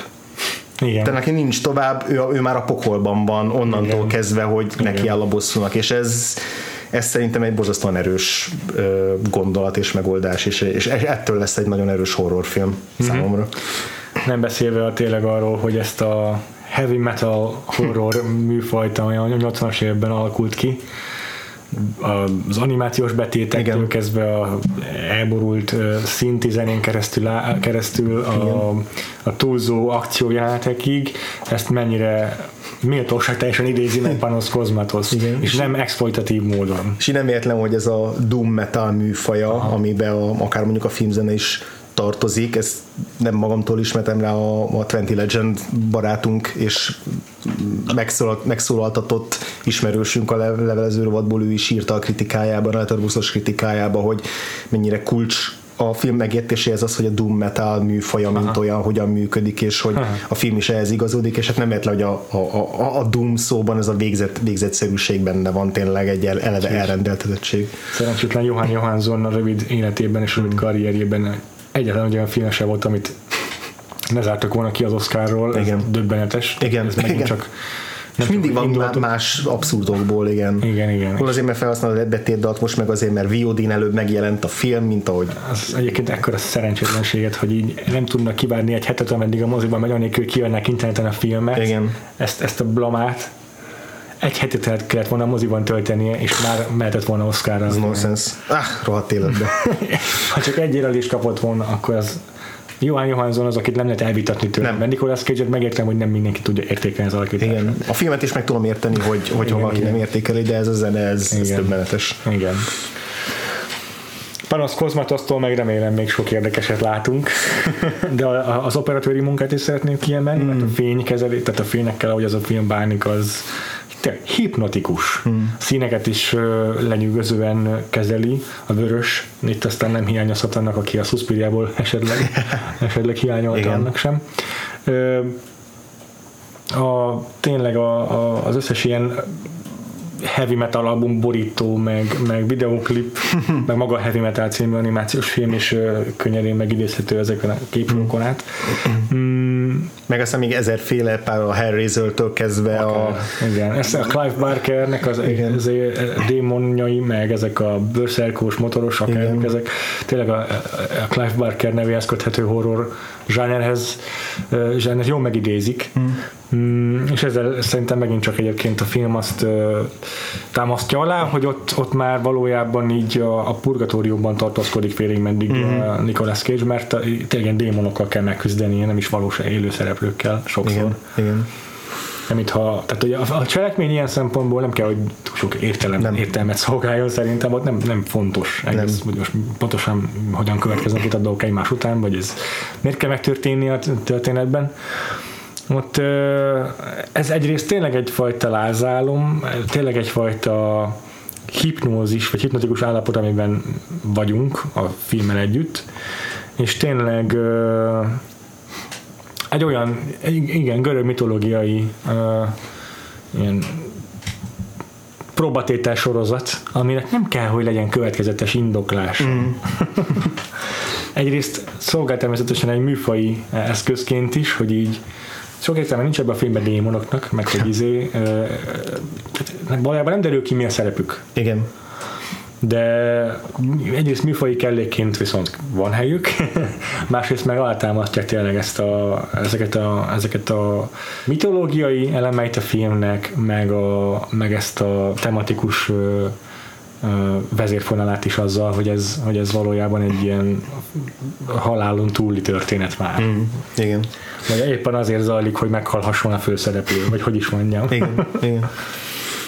Ha Mendi nálam második helyre került, így aztán nem is kell róla több szót ejtenem, hiszen szerintem csak egy csokorba szednünk. Az én második helyezettem nálad már szóba került, Hoppá. ez pedig a Róma című film Alfonso Cuarontól. Na mit mondasz te róla? Nagyon kíváncsi vagyok. Nekem tényleg... Remélem tényleg összeszedettebbek a gondolatai, mint nekem voltak.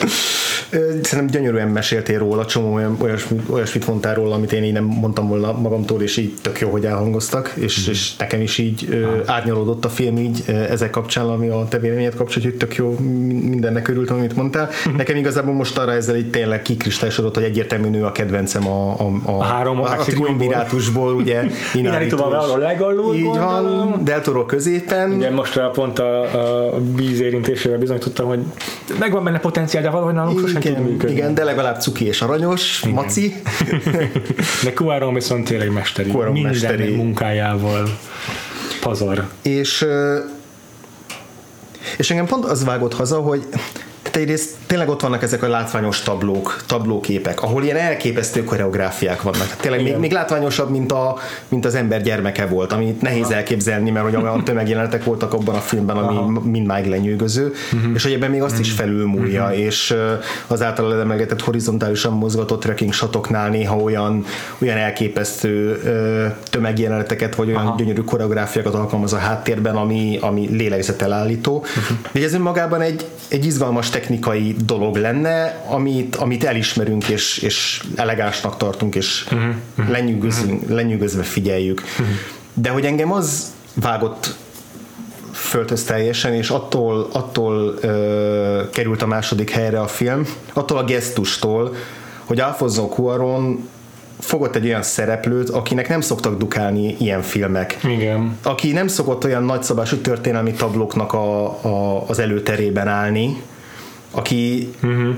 a, aki nem szokta megkapni azt a lehetőséget, hogy neki is legyen egy arábiai Lawrence, neki is legyen egy vágy és vezeklés. Egy listáját. Igen, igen, vagy, a, vagy akár egy, egy, vagy egy Days of Heaven-je, amik Aha. mind olyan filmek, amik eszembe jutottak a, a film kapcsán, vagy akár az ember gyermeke, ami szintén többször nyilván felmerült a film kapcsán.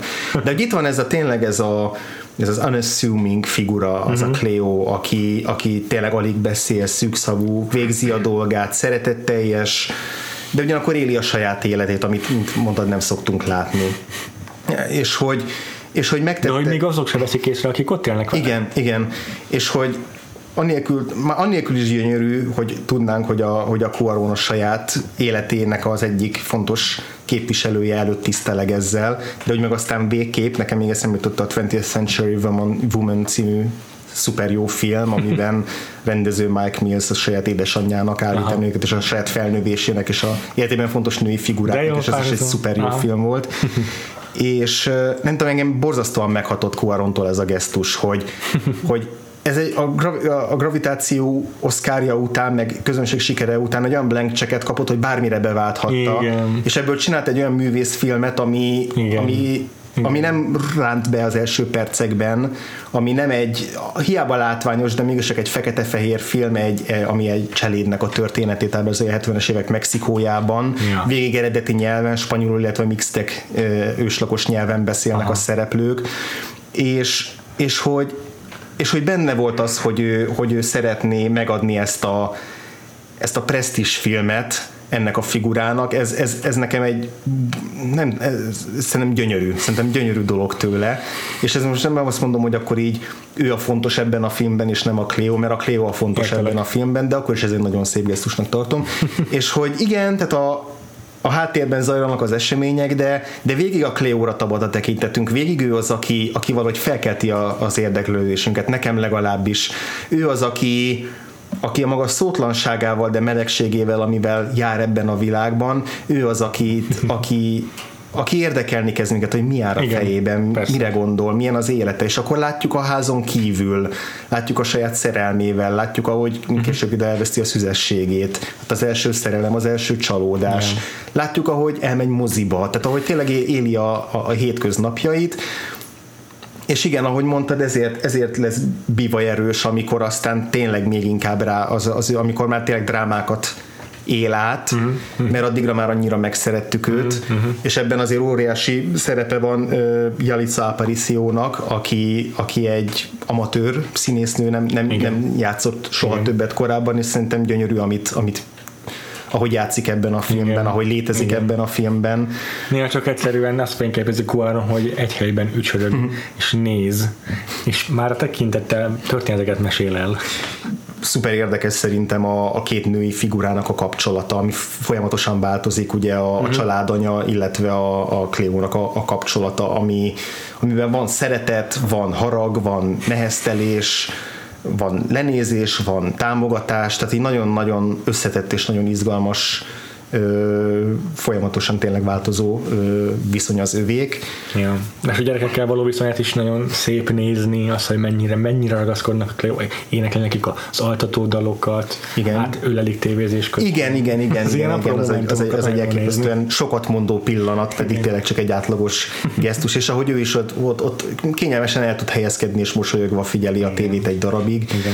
És az is, ahogy ahogy a gyerekeknél érződik, hogy mennyire kötődnek hozzá, mennyire szeretik, de mivel hozzátartozik az életükhöz, és Készpénznek veszik. készpénznek veszik, és akár egy, egy, egy, egy, pillanat alatt meg tudnak feledkezni arról, hogy váltani tudnak arról, hogy ő milyen fontos, milyen Aha. sz- számukra, de hogy ugyanakkor hozzon oda nekik valamit, és hogy és hogy ez is milyen furcsa viszonyt eredményez, és hát aztán tényleg a filmnek az utolsó harmadában vannak olyan tényleg az év leg meg akár az elmúlt éveknek is a leg, legmegrázóbb pillanatai, annak köszönhető, hogy tényleg a kamera nem fordul el bizonyos pillanatokban, a, ami, ami igen, szóval ne- nehéz beszélni róla, mert hogy tényleg annyira, addigra már annyira együtt érzünk és együtt lélegzünk ezzel a szereplővel, és annyira fontos lesz számunkra a története, hogy minden egyes érzelmét átéljük vele, és a kamera minden egyes érzelmét átélteti hogy lá- láthassuk, hogy, hogy mi zajlik le benne, és hogy az a, az a melegség, ami a film első felében ö, sugárzik belőle, amikor, amikor egyszer csak elvész, akkor az milyen, milyen elképesztő hiányt teremt bennünk is. Szóval, ö, szóval, És a fináléról is érdemes beszélni, Igen. mármint arról, amikor már ez most egy picit spoiler, mikor minden visszatér a régi kerékvágásba, vagy szinte minden. Ja. És így néha ugyanazok a jelentek ismétlődnek meg, mint a film leges Mhm. elején, vagy ugyanolyan snittek. És hogy így mi, mi tudjuk, mi átmentünk azon a rengeteg változáson uh-huh. Cleóval együtt, de a, és a család is átment egy csomó Mhm. Igen, változáson igen. közben, és mégis letelt, eltelt ma alig egy év, és így hirtelen így minden mégis tud ugyanolyan lenni, és így hát lá- látod ebben a jelenetben, abban az utolsó pár ö, jelenetben, hogy, hogy ez hogyan folytatódik szinte zavartalanul ugyanabban a mederben, ahogy addig. Igen. Mint hogyha mi se, mi- mint hogyha mi se történt volna, közben pedig tragédiák zajlottak le. Igen. És ugyanakkor az, azt sem szabad elfelejteni, hogy nagyon jó a humora a filmnek, tehát mm-hmm. rengeteg olyan, olyan szuper jó momentum van benne, akár egy kutyaszarral kapcsolatos momentumok, visszatérő ö, jelenetek és gegek, amik aztán Hogy a, egy kutya ennyit szarni? ami, ami tematikusan is hatásos, és mesél a családon belüli viszonyokról, meg, a, meg arról, hogy, hogy milyen me- me- mennyi különböző funkciót lát el a főszereplő, hogyha nincs ideje föltakarítani a kutyaszart, mert ezer más feladata és dolga van. És ugyanakkor egyes esetek például egy olyan gag, ami a filmen egy szuper jól, jól fényképezett vicces gag, hogy egy, autó, egy autónak a beállásának a folyamata, hogy aztán az úgy vissza-visszatér a filmben, és aztán az is megtelik Ja. másfajta jelentés Ja, és igen. másfajta tartalommal, és annak is súlya meg szerepe lesz a fú, nagyon okos film, és nagyon ö, nyilván rá kell állni az elején erre a ritmusra, de, de, de valahogy ennek a, a főszereplő napi ritmusa, amit a film az első perctől, a, Aha. a főcímtől kezdve átvesz, Aha. az beleringat egy olyan, olyan tudat, másfajta tudatállapot, olyan tudatállapotba, amihez persze az is kell, hogy az ember ezt ehhez leüljön, Igen. ne teregessen közben, ne, Szerintem is így van. ne, ne csak fél órája legyen, hogy akkor majd később folytatja, vagy ne csak. Igen. gyorsan le, le kelljen zavarni, hanem ez tényleg igényli azt a fajta befogadói nyitottságot, hogy akkor, akkor hajlandók legyünk belemerülni. Ez a film szerintem, szerintem meghálálja. működni. Tényleg, hogyha nem tudsz ráhangolódni az első 30 percben, és így ott mosolyogni, mikor a család együtt televíziózik, és így Ja. együtt lélegezni velük, akkor tehát félrenézve máskor, de tényleg ehhez kell ez a fajta, amit mondtál, befogadó készség. Hm. Anélkül nem, nem biztos, hogy működni fog. Ja. Na, lemerem Na. fogadni, hogy megint duplázni fogunk. Úgy értem, hogy ugye, most én szóba hozok egy filmet, és aztán neked kénytelen lesz átvenni a szót, és folytatni. Meglátjuk. Ugyanis az első helyezettem a First Reformed. Hmm. hogy valamit, András? Nem fogunk duplázni. Nem is került el a top 10-edre? Szintén a 10-től 10 pár helyezetnél van, és ennél a filmnél nagyon hiányolom az újranézést. Simán lehet, hogy az újranézés megerősített volna bennem sok mindent, amivel fölkerült volna a, a top listára. Tök jó, hogy nálad az első lett. Na halljuk, hogy miért. Én pedig reméltem, hogy nem kell sokat beszélnem róla. Ez egy nagyon Muszáj kis lesz. élmény. Paul Schrader filmje, uh-huh. főszerepben Ethan Hawke, illetve még egy fontos mellékszerepben látjuk Amanda Seyfriedet. Így Jól van. Emlékszem, jól emlékszem. Öm, nem is tudok több nevet elmondani a filmmel kapcsolatban, mert sem a zeneszerző, sem az operatőr neve nem volt számomra ismerős. Oké. Paul Schrader viszont ismerős, hiszen már a Martin Scorsese blogunkban többször emlegettük őt, gyakori együttműködője Scorsese-nek, főként a, azokkal a filmjeivel kapcsolatban, amelyekben a vallással is karcérkodik. Illetve hát a taxisofőr, amelynek a forgatókönyvírója. Igen, igen. Paul Schrader filmjében Ethan Hawke egy uh, talán baptista lelkészt játszik, uh-huh. tehát a különféle uh, vallási felekezetekkel én nem vagyok totálisan képben, vagy egyházakkal nem vagyok képben az amerikaiban jellemző ilyen protestáns egyházakkal, Ja. de tegyük fel baptista, és utána lelkész. Igen. Öm, és a filmben a, a lelkésznek ö, azzal kell megvívnia, azzal kell lelki tusát vívnia, hogy ö, szembesül az egyik híve által azzal, hogy azzal a dilemmával, hogy van-e értelme erre a világra hozni valakit, egy, tehát egy csecsemőt, akinek a, valószínűleg az életének a, hát a második fele, vagy az érte, a, a felnőtt uh-huh. szakasza konstans ö, mm, kínzás, vagy, vagy Apokalipszisban, vagy- igen. igen kínok között fog telni, hiszen 2050-re már olyan életkörülmények lesznek a földbolygón, amik elviselhetetlenek lesznek a legtöbb ember számára. És ezzel én napi szinten ezzel a dilemmával küzdök, hiszen gyerekvállalás előtt vagyok, és ez egy tök érdekes kérdés. Amúgy is számomra, és így sokszor elbizonytalanodok miatta, hogy jót teszek-e azzal annak a gyereknek, hogy értem világra segítem, vagy Hmm. tehát nem tudom, tudok Igen. neki olyan jövőt biztosítani, hogy az boldog legyen. Ami egy alapvetően is szerintem nagyon elgondolkodható, megindító kérdés. De Paul Schrader nem csak ezzel foglalkozik a filmben, hanem, hanem, a, hanem egy sokkal sokréteg, sok, sokkal sokrétűbb, érdekesebb módon dolgozza ezt fel. Ethan Hawke szerintem életének egyik legjobb alakításában. Egy olyan figurát alakít, aki már amúgy is komoly betegséggel küzd, a család élete is romokban hever, és ez a kilátástalan élethelyzet pont olyan, pont rosszkor, tehát ebben a helyzetben találja meg ez a felismerés, hogy Pont eleve egy egzisztenciális válságban van, amikor hirtelen beüt egy még nagyobb dilemma, Igen, amire nem igen, tud választ adni, igen. vagy, vagy nem tudja, hogy tud-e érvényes választ adni. és egy, nem, nem csak egzisztenciális, de egyben egy vallási krízis is Igen. ez számára, és egyértelmű, hogy ez az, ami foglalkoztatja leginkább Paul Schradert, ki valószínűleg éppen maga is ilyen dilemmákon ö, agyal folyamatosan, és úgy lehet, hogy jobban tennénk, ha mindannyian ezt tennénk.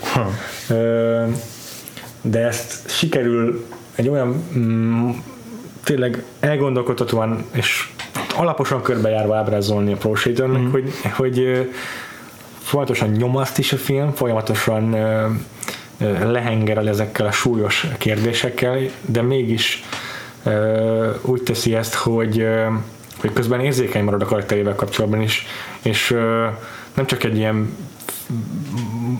nem tudom, ilyen mint egy ilyen vitavest, vitaestét Aha. hallgatnál, vagy egy ilyen vitabeszédet Aha. hallgatnál, mert közben azzal az eszközzel is él, hogy hallgatjuk a naplóját, ahogy írja Ethan Hawke. De az a vicces, hogy úgy hallgatjuk, hogy közben írja. Tehát, hogy nagyon tetszik ez az eszköz, hogy uh, néha így közben kiradírozza saját magát gyakorlatilag. És ez a belső vívódás az, amit, amit hallunk ebből. És ez a, tehát a te- teljes tökéletes karakterrajzot kapunk ezáltal, mm, és nem lesz, nem lesz a, a, ez a fajta narráció ebből túlságosan funkcionális, uh-huh. vagy expozícióra, tehát nem, nem az expozíció a lényeg ennek a, ennek a narrációnak.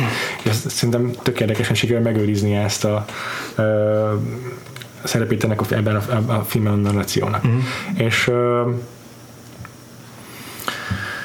nem hagynak nyugodni a felvételei Paul nagyon szép a fényképezése a filmnek, a zenét is Én 4-3-as képarányban Mhm, dolgozik a film, és én kifejezetten szikár, spártai képekkel dolgozik, Igen. nagyon lecsupaszított díszletekkel. igen, szinte mindig egy szereplő van a kép Igen. közepén, szinte állandóan, Szinte mindig áll a kép. szinte mindig áll a kép, igen, és ez is azt, azt sugalja számomra, hogy most állj meg és fókuszálj arra, amire, amit akarok mondani. Ja.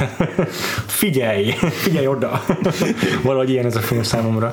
Meg mondom, a zene is, van egy apokaliptikus hangul, hangulata is annak, a színvilága a filmnek is egyrészt van egy kicsit kifakított képi világa, másrészt meg azért valamennyire biztos, hogy van egy ilyen color correction a filmben, mert ö, ilyen szépiás hatása, vagy nem tudom, ilyen term- föld, földszínekkel gazdag a film a fényképezése, ez a világítása, amely meg nem is tudom pontosan, de pont attól, hogy, hogy fakó is, Aha. de ugyanakkor meg tele van színekkel, Egyszerre szép és riasztó? Egyszer, vagy... igen, tehát hogy ez, ez, a, ez, a, ez a fajta ö, ö, kettősség, ez, ez, ez így feszülté teszi a képet számomra. Uh-huh. És fontosan a, ki- a székem szélén kapaszkodva kell néznem, hogy hogy mondjam el. Tehát a Witch volt hasonló szerintem, uh-huh. hogy, a, hogy ott is van egy szűk környezet, amiben játszódik a film, sz- ö, gyakran ki nem mondott konfliktusokban nyilvánulnak meg a, az ellentétek.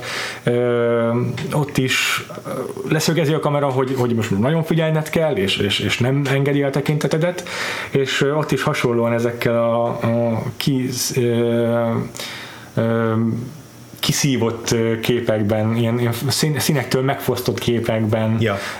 kommunikál a, a rendező, és, és így ezzel egy olyan kilátástalanságot sugal, egy olyan puszta végtelenséget sugal, ami közben a 4 3 felvételekkel meg bezár. Igen. Nagyon-nagyon szűk Igen. kép keretek közé, és, és olyan furcsa feszültséget eredményez ez, hogy tényleg nem lehet de nem, nem enged fogjul a film soha többé.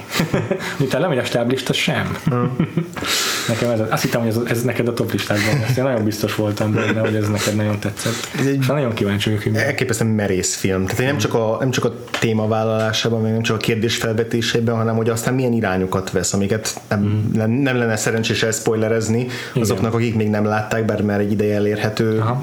a, a, a neten keresztül, de, de de soha nem a könnyű megoldást választja ez a film. Ja. Tehát a, akár, akár a narratív ö, csavarokat tekintve, akár azt, hogy milyen milyen szélsőséges irányokba viszi el a főszereplőjét, ö, a befejezésről meg nem is beszélve, ami, ami egy külön ö, Hát igen, tehát az, az, az, az nehéz megfejteni azt a befejezést, és, és nehéz eldönteni, Aha. hogy, hogy, hogy, Aha. hogy mit jelent, és így nagyon De az biztos, hogy ez a, ez a Nagyon emlékezetes. pontosan tudja, hogy mit akar elmondani, és, és, és teljes mértékben tudatában van a, a, a film rendezői eszköztárának. Igen, úgyhogy meggondoltam magam, e- mégis ez az első nálam is. Nem, tényleg azt érzem, hogy, ez, hogy ezt még bánni fogom majd Nem biztos. később, Hát, hogy fogom hogy, hogy, nem került rá. De nagyon, nagyon, nagyon szerettem ezt a filmet, és Nekem nagyon nagy hatás. azonnal, tényleg úgy nézem. Oké. Okay. Oké, akkor hallgassuk, hogy neked mi került az első helye, és most már nagyon izgatott vagyok. Az én első helyezettem hasonlít egyrészt a First Reform-tra azzal, hogy 4-3-as képarányt használ, hmm. és azt volt a Rómához is, mert fekete-fehér film, hmm. ez pedig a Cold War című film, a hidegháború, Pavel Pavlikovsky shortlistes. filmje, amelyet egyelőre csak egyszer-kétszer lehetett nálunk látni, ö, De most már egyébként hozzáférhető. most már hozzáférhető, és aki még, akinek még van egy kis türelme, annak február közepéig még akár, akár ki is várhatja, hogy a magyar mozikban is meg lehet majd tekinteni be hozzá. Széles rendes, forgalmazásban? rendes széles mozi forgalmazásban. Ó, azt nekem kell megnézni. vagy ismételni lehet majd, aki otthon nézte meg, vagy akár ki is várni. Én csak javasolni tudom, hogy várja ki. Én ezt is Karlovariban volt szerencsém megnézni. És így már akkor éreztem, hogy lehet, hogy ez lesz az év, Komolyan? nálam, és, és aztán így is maradt. Az egy olyan film, ami tökéletesen mesél el um, a hidegháborúnak a kettőségéről, vagy kettőszakítottságáról, egy párkapcsolatnak a kettőségének kettőszakítottságán keresztül. És, a, és egyébként annyira aktuális, hogy így, nem tudom, hogy engem felrázott, hogy tűnj innen a picsába. Hát, hogy ebből az országból. Elképesztő film már csak azért is, mert azt a fajta ökonomikusságot, amit ez a film alkalmaz, hogy másfél óra, gyakorlatilag rengeteg, de nagyon elliptikus film, rengeteg kihagyással dolgozik, rengeteg időugrással dolgozik, évtizedeket ölel fel, két ember kapcsolatában és a történelemben, de közben annyira intim tud maradni, annyira csak erre ennek a két embernek a viharos kapcsolatára tud fókuszálni. Én teljesen elaléltem attól, hogy ez a film mennyire, megint csak egy angol szó, amire fordítóként nem tudok egy jó magyar kifejezést használni, ez a swooning, tehát hogy egy annyira hömpölygően szép és érzelemgazdag film, ami engem teljesen rabul ejtett, és ugyanakkor tele van nehézséggel, konfliktussal, keserűséggel, Igen. Ami megnehezíti azt, hogy ez csak egy ilyen eszképista vágybe teljesítő romantikus film legyen. Mm. Két fantasztikus főszereplő alakítással, Joanna Kulig elsős főleg, a női főszereplő, aki így berobban ezzel számomra színészi élmezőnybe, és olyan elképesztő, szépek mindketten, jókat de, nézni. de, de Thomas Cool is, és így röhely, hogy megvétózták a brokkoliék azt, hogy ő legyen az új főgonosz a következő Bond filmben, mert hogy hibátlan Bond főgonosz lenne. Tehát rátalálták ki azt, hogy Bond főgonosz. Igen, igen, ez a, ez a, ez a veszélyesen sármos. Igen, igen, és szuper jó a kémia kettejük között, tökéletesen át lehet azt élni, hogy miért ez a sevelet se nélkület kapcsolat kettejük között, hogy ha együtt vannak, akkor nem tudnak együtt lenni, de ha nincsenek együtt, nem tudnak egymás nélkül élni. Uh-huh. És, és ez is olyan film, mint a, mint a Phantom Szál, hogy, és hát, hogy most valamiért ezek a fajta filmek találnak be, hogy e 40-es, 50-es évek melodrámái közé simán oda tudnám tenni. Tehát, simán el tudnám képzelni, Igen, hogy én is, akkor, én egy is. akkor született film, mint egy ilyen időn kívüli film lenne, vagy egy ak- ilyen ez- ez- egy, egy, egy páncélszekrényben találtuk volna meg 50 évvel ezelőttről és és Pavel Pavlikovszkinak az előző filmje egy lengyel rendező, uh-huh. előző filmje az Aida, vagy Ida Igen. volt, 2013-ból, ami ha jól emlékszem, a legjobb Oscar díjat is megnyerte. Hmm. és azt is szerettem, azt a filmet is, az is egy izgalmas film, hasonló eszközökkel dolgozik, de ez, ez nálam messze felülmúlja azt Bravo. a filmet, és egy újabb érdekes kapcsolódási pont a, a Rómával, hogy ez a film a rendezőnek, a szüleinek a történetét meséli el valamennyire. Megint csak valószínűleg nem teljes egészében, fikcionalizálva van értelemszerűen, de a hidegháború alatti szerelmi történetet mesél a szülei, szüleihez kötődve, és ez a személyesség is érződik benne, hogy annyira szereti ezt a két szereplőt, és ugyanakkor annyira józanul Aha. tud tekinteni rájuk. És utolsó jelenete a filmnek, az utolsó mondata, az nagyon-nagyon sokáig a nézőben maradt szerintem. Igen. Érdekes oda, tehát, ha valamiben bele kéne kötnöm, akkor az talán pont az utolsó jelenet. Nem vagyok százszerzelékig meggyőződve róla, hogy, Igen. hogy ö, hogy, azt, hogy azt a választást azt, azt, oda, azt, azt, azt meg kellett lépni, de de Nekem, nekem az nagyon de- hatásos volt. hatásos, de, ez, de, de az ezzel való ambivalenciám egyáltalán nem befolyásolja azt, hogy torony magasan tényleg ez a, ez a ha nem is torony magasan, mert a Rómát is rettenetesen szeretem, de hogy, egy, de hogy egyértelműen ez maradt az első helyen, és az öt csillagos filmem Ó. idénről az egyértelműen ez. De jó. És Nekem újra kell néznem, és aztán annyi is meggondolom magam, és sokkal helyet cserélhetünk a Reformdal és a Cold War-ral. És tényleg olyan- az egész film, mint egy ilyen szép és szomorú szerelmi ballada. Uh-huh. Van a, a filmnek a zenei rétege, azt hiszem elképesztően erős. Igen. Van egy visszatérő motivum, egy népdal motivum, ami az első jelenettől kezdve végigvonul a filmen, és folyamatosan szép. változik különböző zenei stílusokon keresztül. Uh-huh. És folyamatosan meséli a történetet. Meséli a történetet, az, hogy a szereplők élethelyzete hogyan változik, úgy változik ez a dal is. Igen. Az, hogy mit jelent a szereplők számára az a dal, hogy nekünk mit jelent, Igen. hogy me, mikor autentikus, mikor nem autentikus. Uh-huh. És ez a motivum annyira szépen vezet végig minket a filmen, és annyira, annyira hatásos, tényleg ez, ez számomra ez, ez, egy, ez egy hatalmas nagy filmélmény volt idénről, és Minden érzékszerve ható teljes élmény. igen, Tényleg. igen. Úgyhogy, úgyhogy tényleg csak javasolni tudom mindenkinek, hogy én azt mondom, hogy várja meg ezt a pár hónapot, elég sok Érdemes. mindent lehet nézni addig, ez, ezt, ezt, de azért sem fogok megharagudni, hogyha valaki a elmondottak hatására azonnal látni akarja esetleg a filmet. Gyönyörű film, imádom. Örülök. Jó, hát szerintem minden létező dolgot kitárgyaltunk 2018-szor, amit ki lehetett tárgyalni, amit nem, azt majd ti megmondtok nekünk. Kíváncsiak, hogy mi volt a kedvenc filmetek, mi volt a legrosszabb filmetek idén. Ezeket ír- írjatok meg nekünk kommentben a Vagfolt Podcast user handle alá, vagy a Facebookon a Vagfolt Podcast oldalra, vagy akár kommentben a vagfoltpodcast.hu oldalon. Uh-huh. Itt találtok hozzánk e-mail címet is. Az iTunes-on továbbra is értékeljetek bennünket, Ha tetszett a top 10 akkor azért, ha nem, akkor azért. Twitteren pedig megtaláltok meg minket a unalomig ismert szokásos helyen, de hát ha valaki ezt az adást hallgatja meg először Elég tőlünk. valószínű. Péter, Engem Freevo néven ismernek a twitteresek, f r e v o engem pedig Gains néven G-A-I-N-E-S, és egy aláhúzást vigyezzetek utána, de csak egyet. Ha tényleg először hallgatok bennünket, akkor üdvözlünk a hallgatóinkat. Jövőre már visszatérünk a normál, normál kerékvágásba, és további vakfoltokat pótolunk be. Uh-huh. Januárban indul az új évad. Szokás szerint egy minisorozattal. Én még nem láttam a Mildred Pierce-t. Én sem. Te sem, akkor Egyszer elkezdtem, de ez újdonság lesz, így van. Valóban vak volt, hogy két Winslet a főszereplője, ez egy ilyen film noir adaptáció, azt hiszem egy könyv, Igen, egy pontosabban. könyvadaptáció, Joseph M. Kane klasszikus regényének adaptációja, készült belőle egy klasszikus korábbi filmváltozat is. Lehet, hogy azt is megnézzük, lehet, hogy nem, ez attól is függ, hogy mennyi időnk lesz Igen. most a, a minisorozat megtekintésével. Igen, két beigli között. És ezzel fogunk kezdeni, és utána pedig elkezdjük a nagyszabású új évadunkat, amelyben pedig Drumroll, please! Az Oscar játékunkhoz kapcsolódik igazából ez a, ez a, a Tematika. tematika, ami korábban csak egy szegmens volt, azt most kicsit kibővítjük egy általános felépített ívvé, ugyanis 1975-től 1993-ig minden évből meg fogunk nézni egy olyan filmet, szépen egymás után, egy epizód egy év, egy olyan filmet, amely vagy Oscar közeli volt, vagy akár Oscarra is jelölték, vagy akár meg is nyerte valamelyik nagy Oscar kategóriát, Aha. vagy akár adott esetben nem került a közelébe, de így utólag igazán illett volna az akadémiának felismerni Igen. A, a, az értékét a filmnek, tehát így próbálunk egy olyan olyan áttekintést nyomni, mik azok a nagy oszkáros, oszkár filmek, amik nekünk eddig kimaradtak. Igen.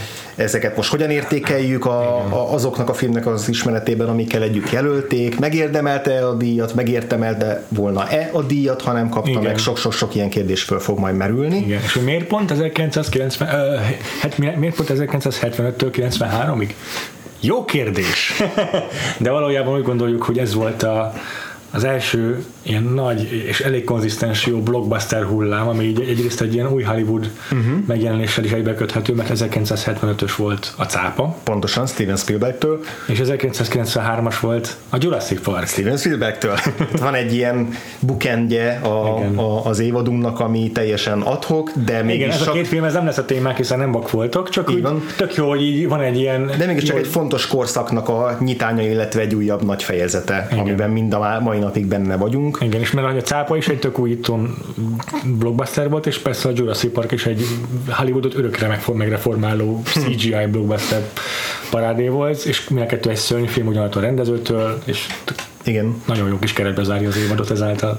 Úgyhogy ez lesz az évadunk, föl fogjuk majd tenni a, a menetrendünket valamikor a közeljövőben, amit majd meg lehet nézni. Igen, de még vitatkozunk a pontos címekről. Igen, ha van még- javaslatotok valamelyik évről, hogy na, az egy olyan film, ami nem értem, hogy nem kapott Oscárt, akkor írjátok meg, és akkor az Hát, hogy nálunk beemeljük. is olyasmi lesz, igen, mert ez még mindig egy kicsit alakulóban van. Igen. Természetesen lesznek szokás szerint külön kiadásaink, extra adásaink a Titanic Fesztiválról, az Oscar díj kapcsán, adott esetben olyan vészrész is, ami így hirtelen azonnal akarunk beszélni, tehát ezt még bátogatni fogjuk, Igen. de alapvetően ez lesz az évadunknak a hosszú tematika, úgyhogy várunk benneteket szeretettel, szerintem tök izgalmas lesz, én nagyon várom. Szerintem is.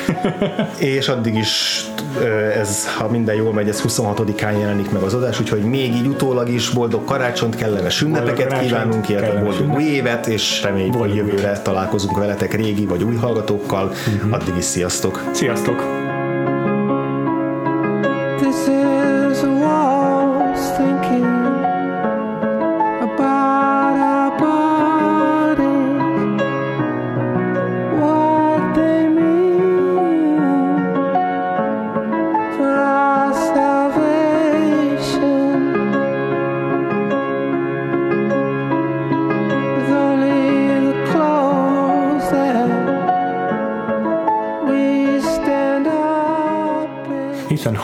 Hawke, én tényleg egy legjobb alakításában. Bocsánat, de ez túl vicces volt. Arra úgy egy Pont az első helyezetnél tartok, és így... ez kurva jó volt. Jaj, úgy.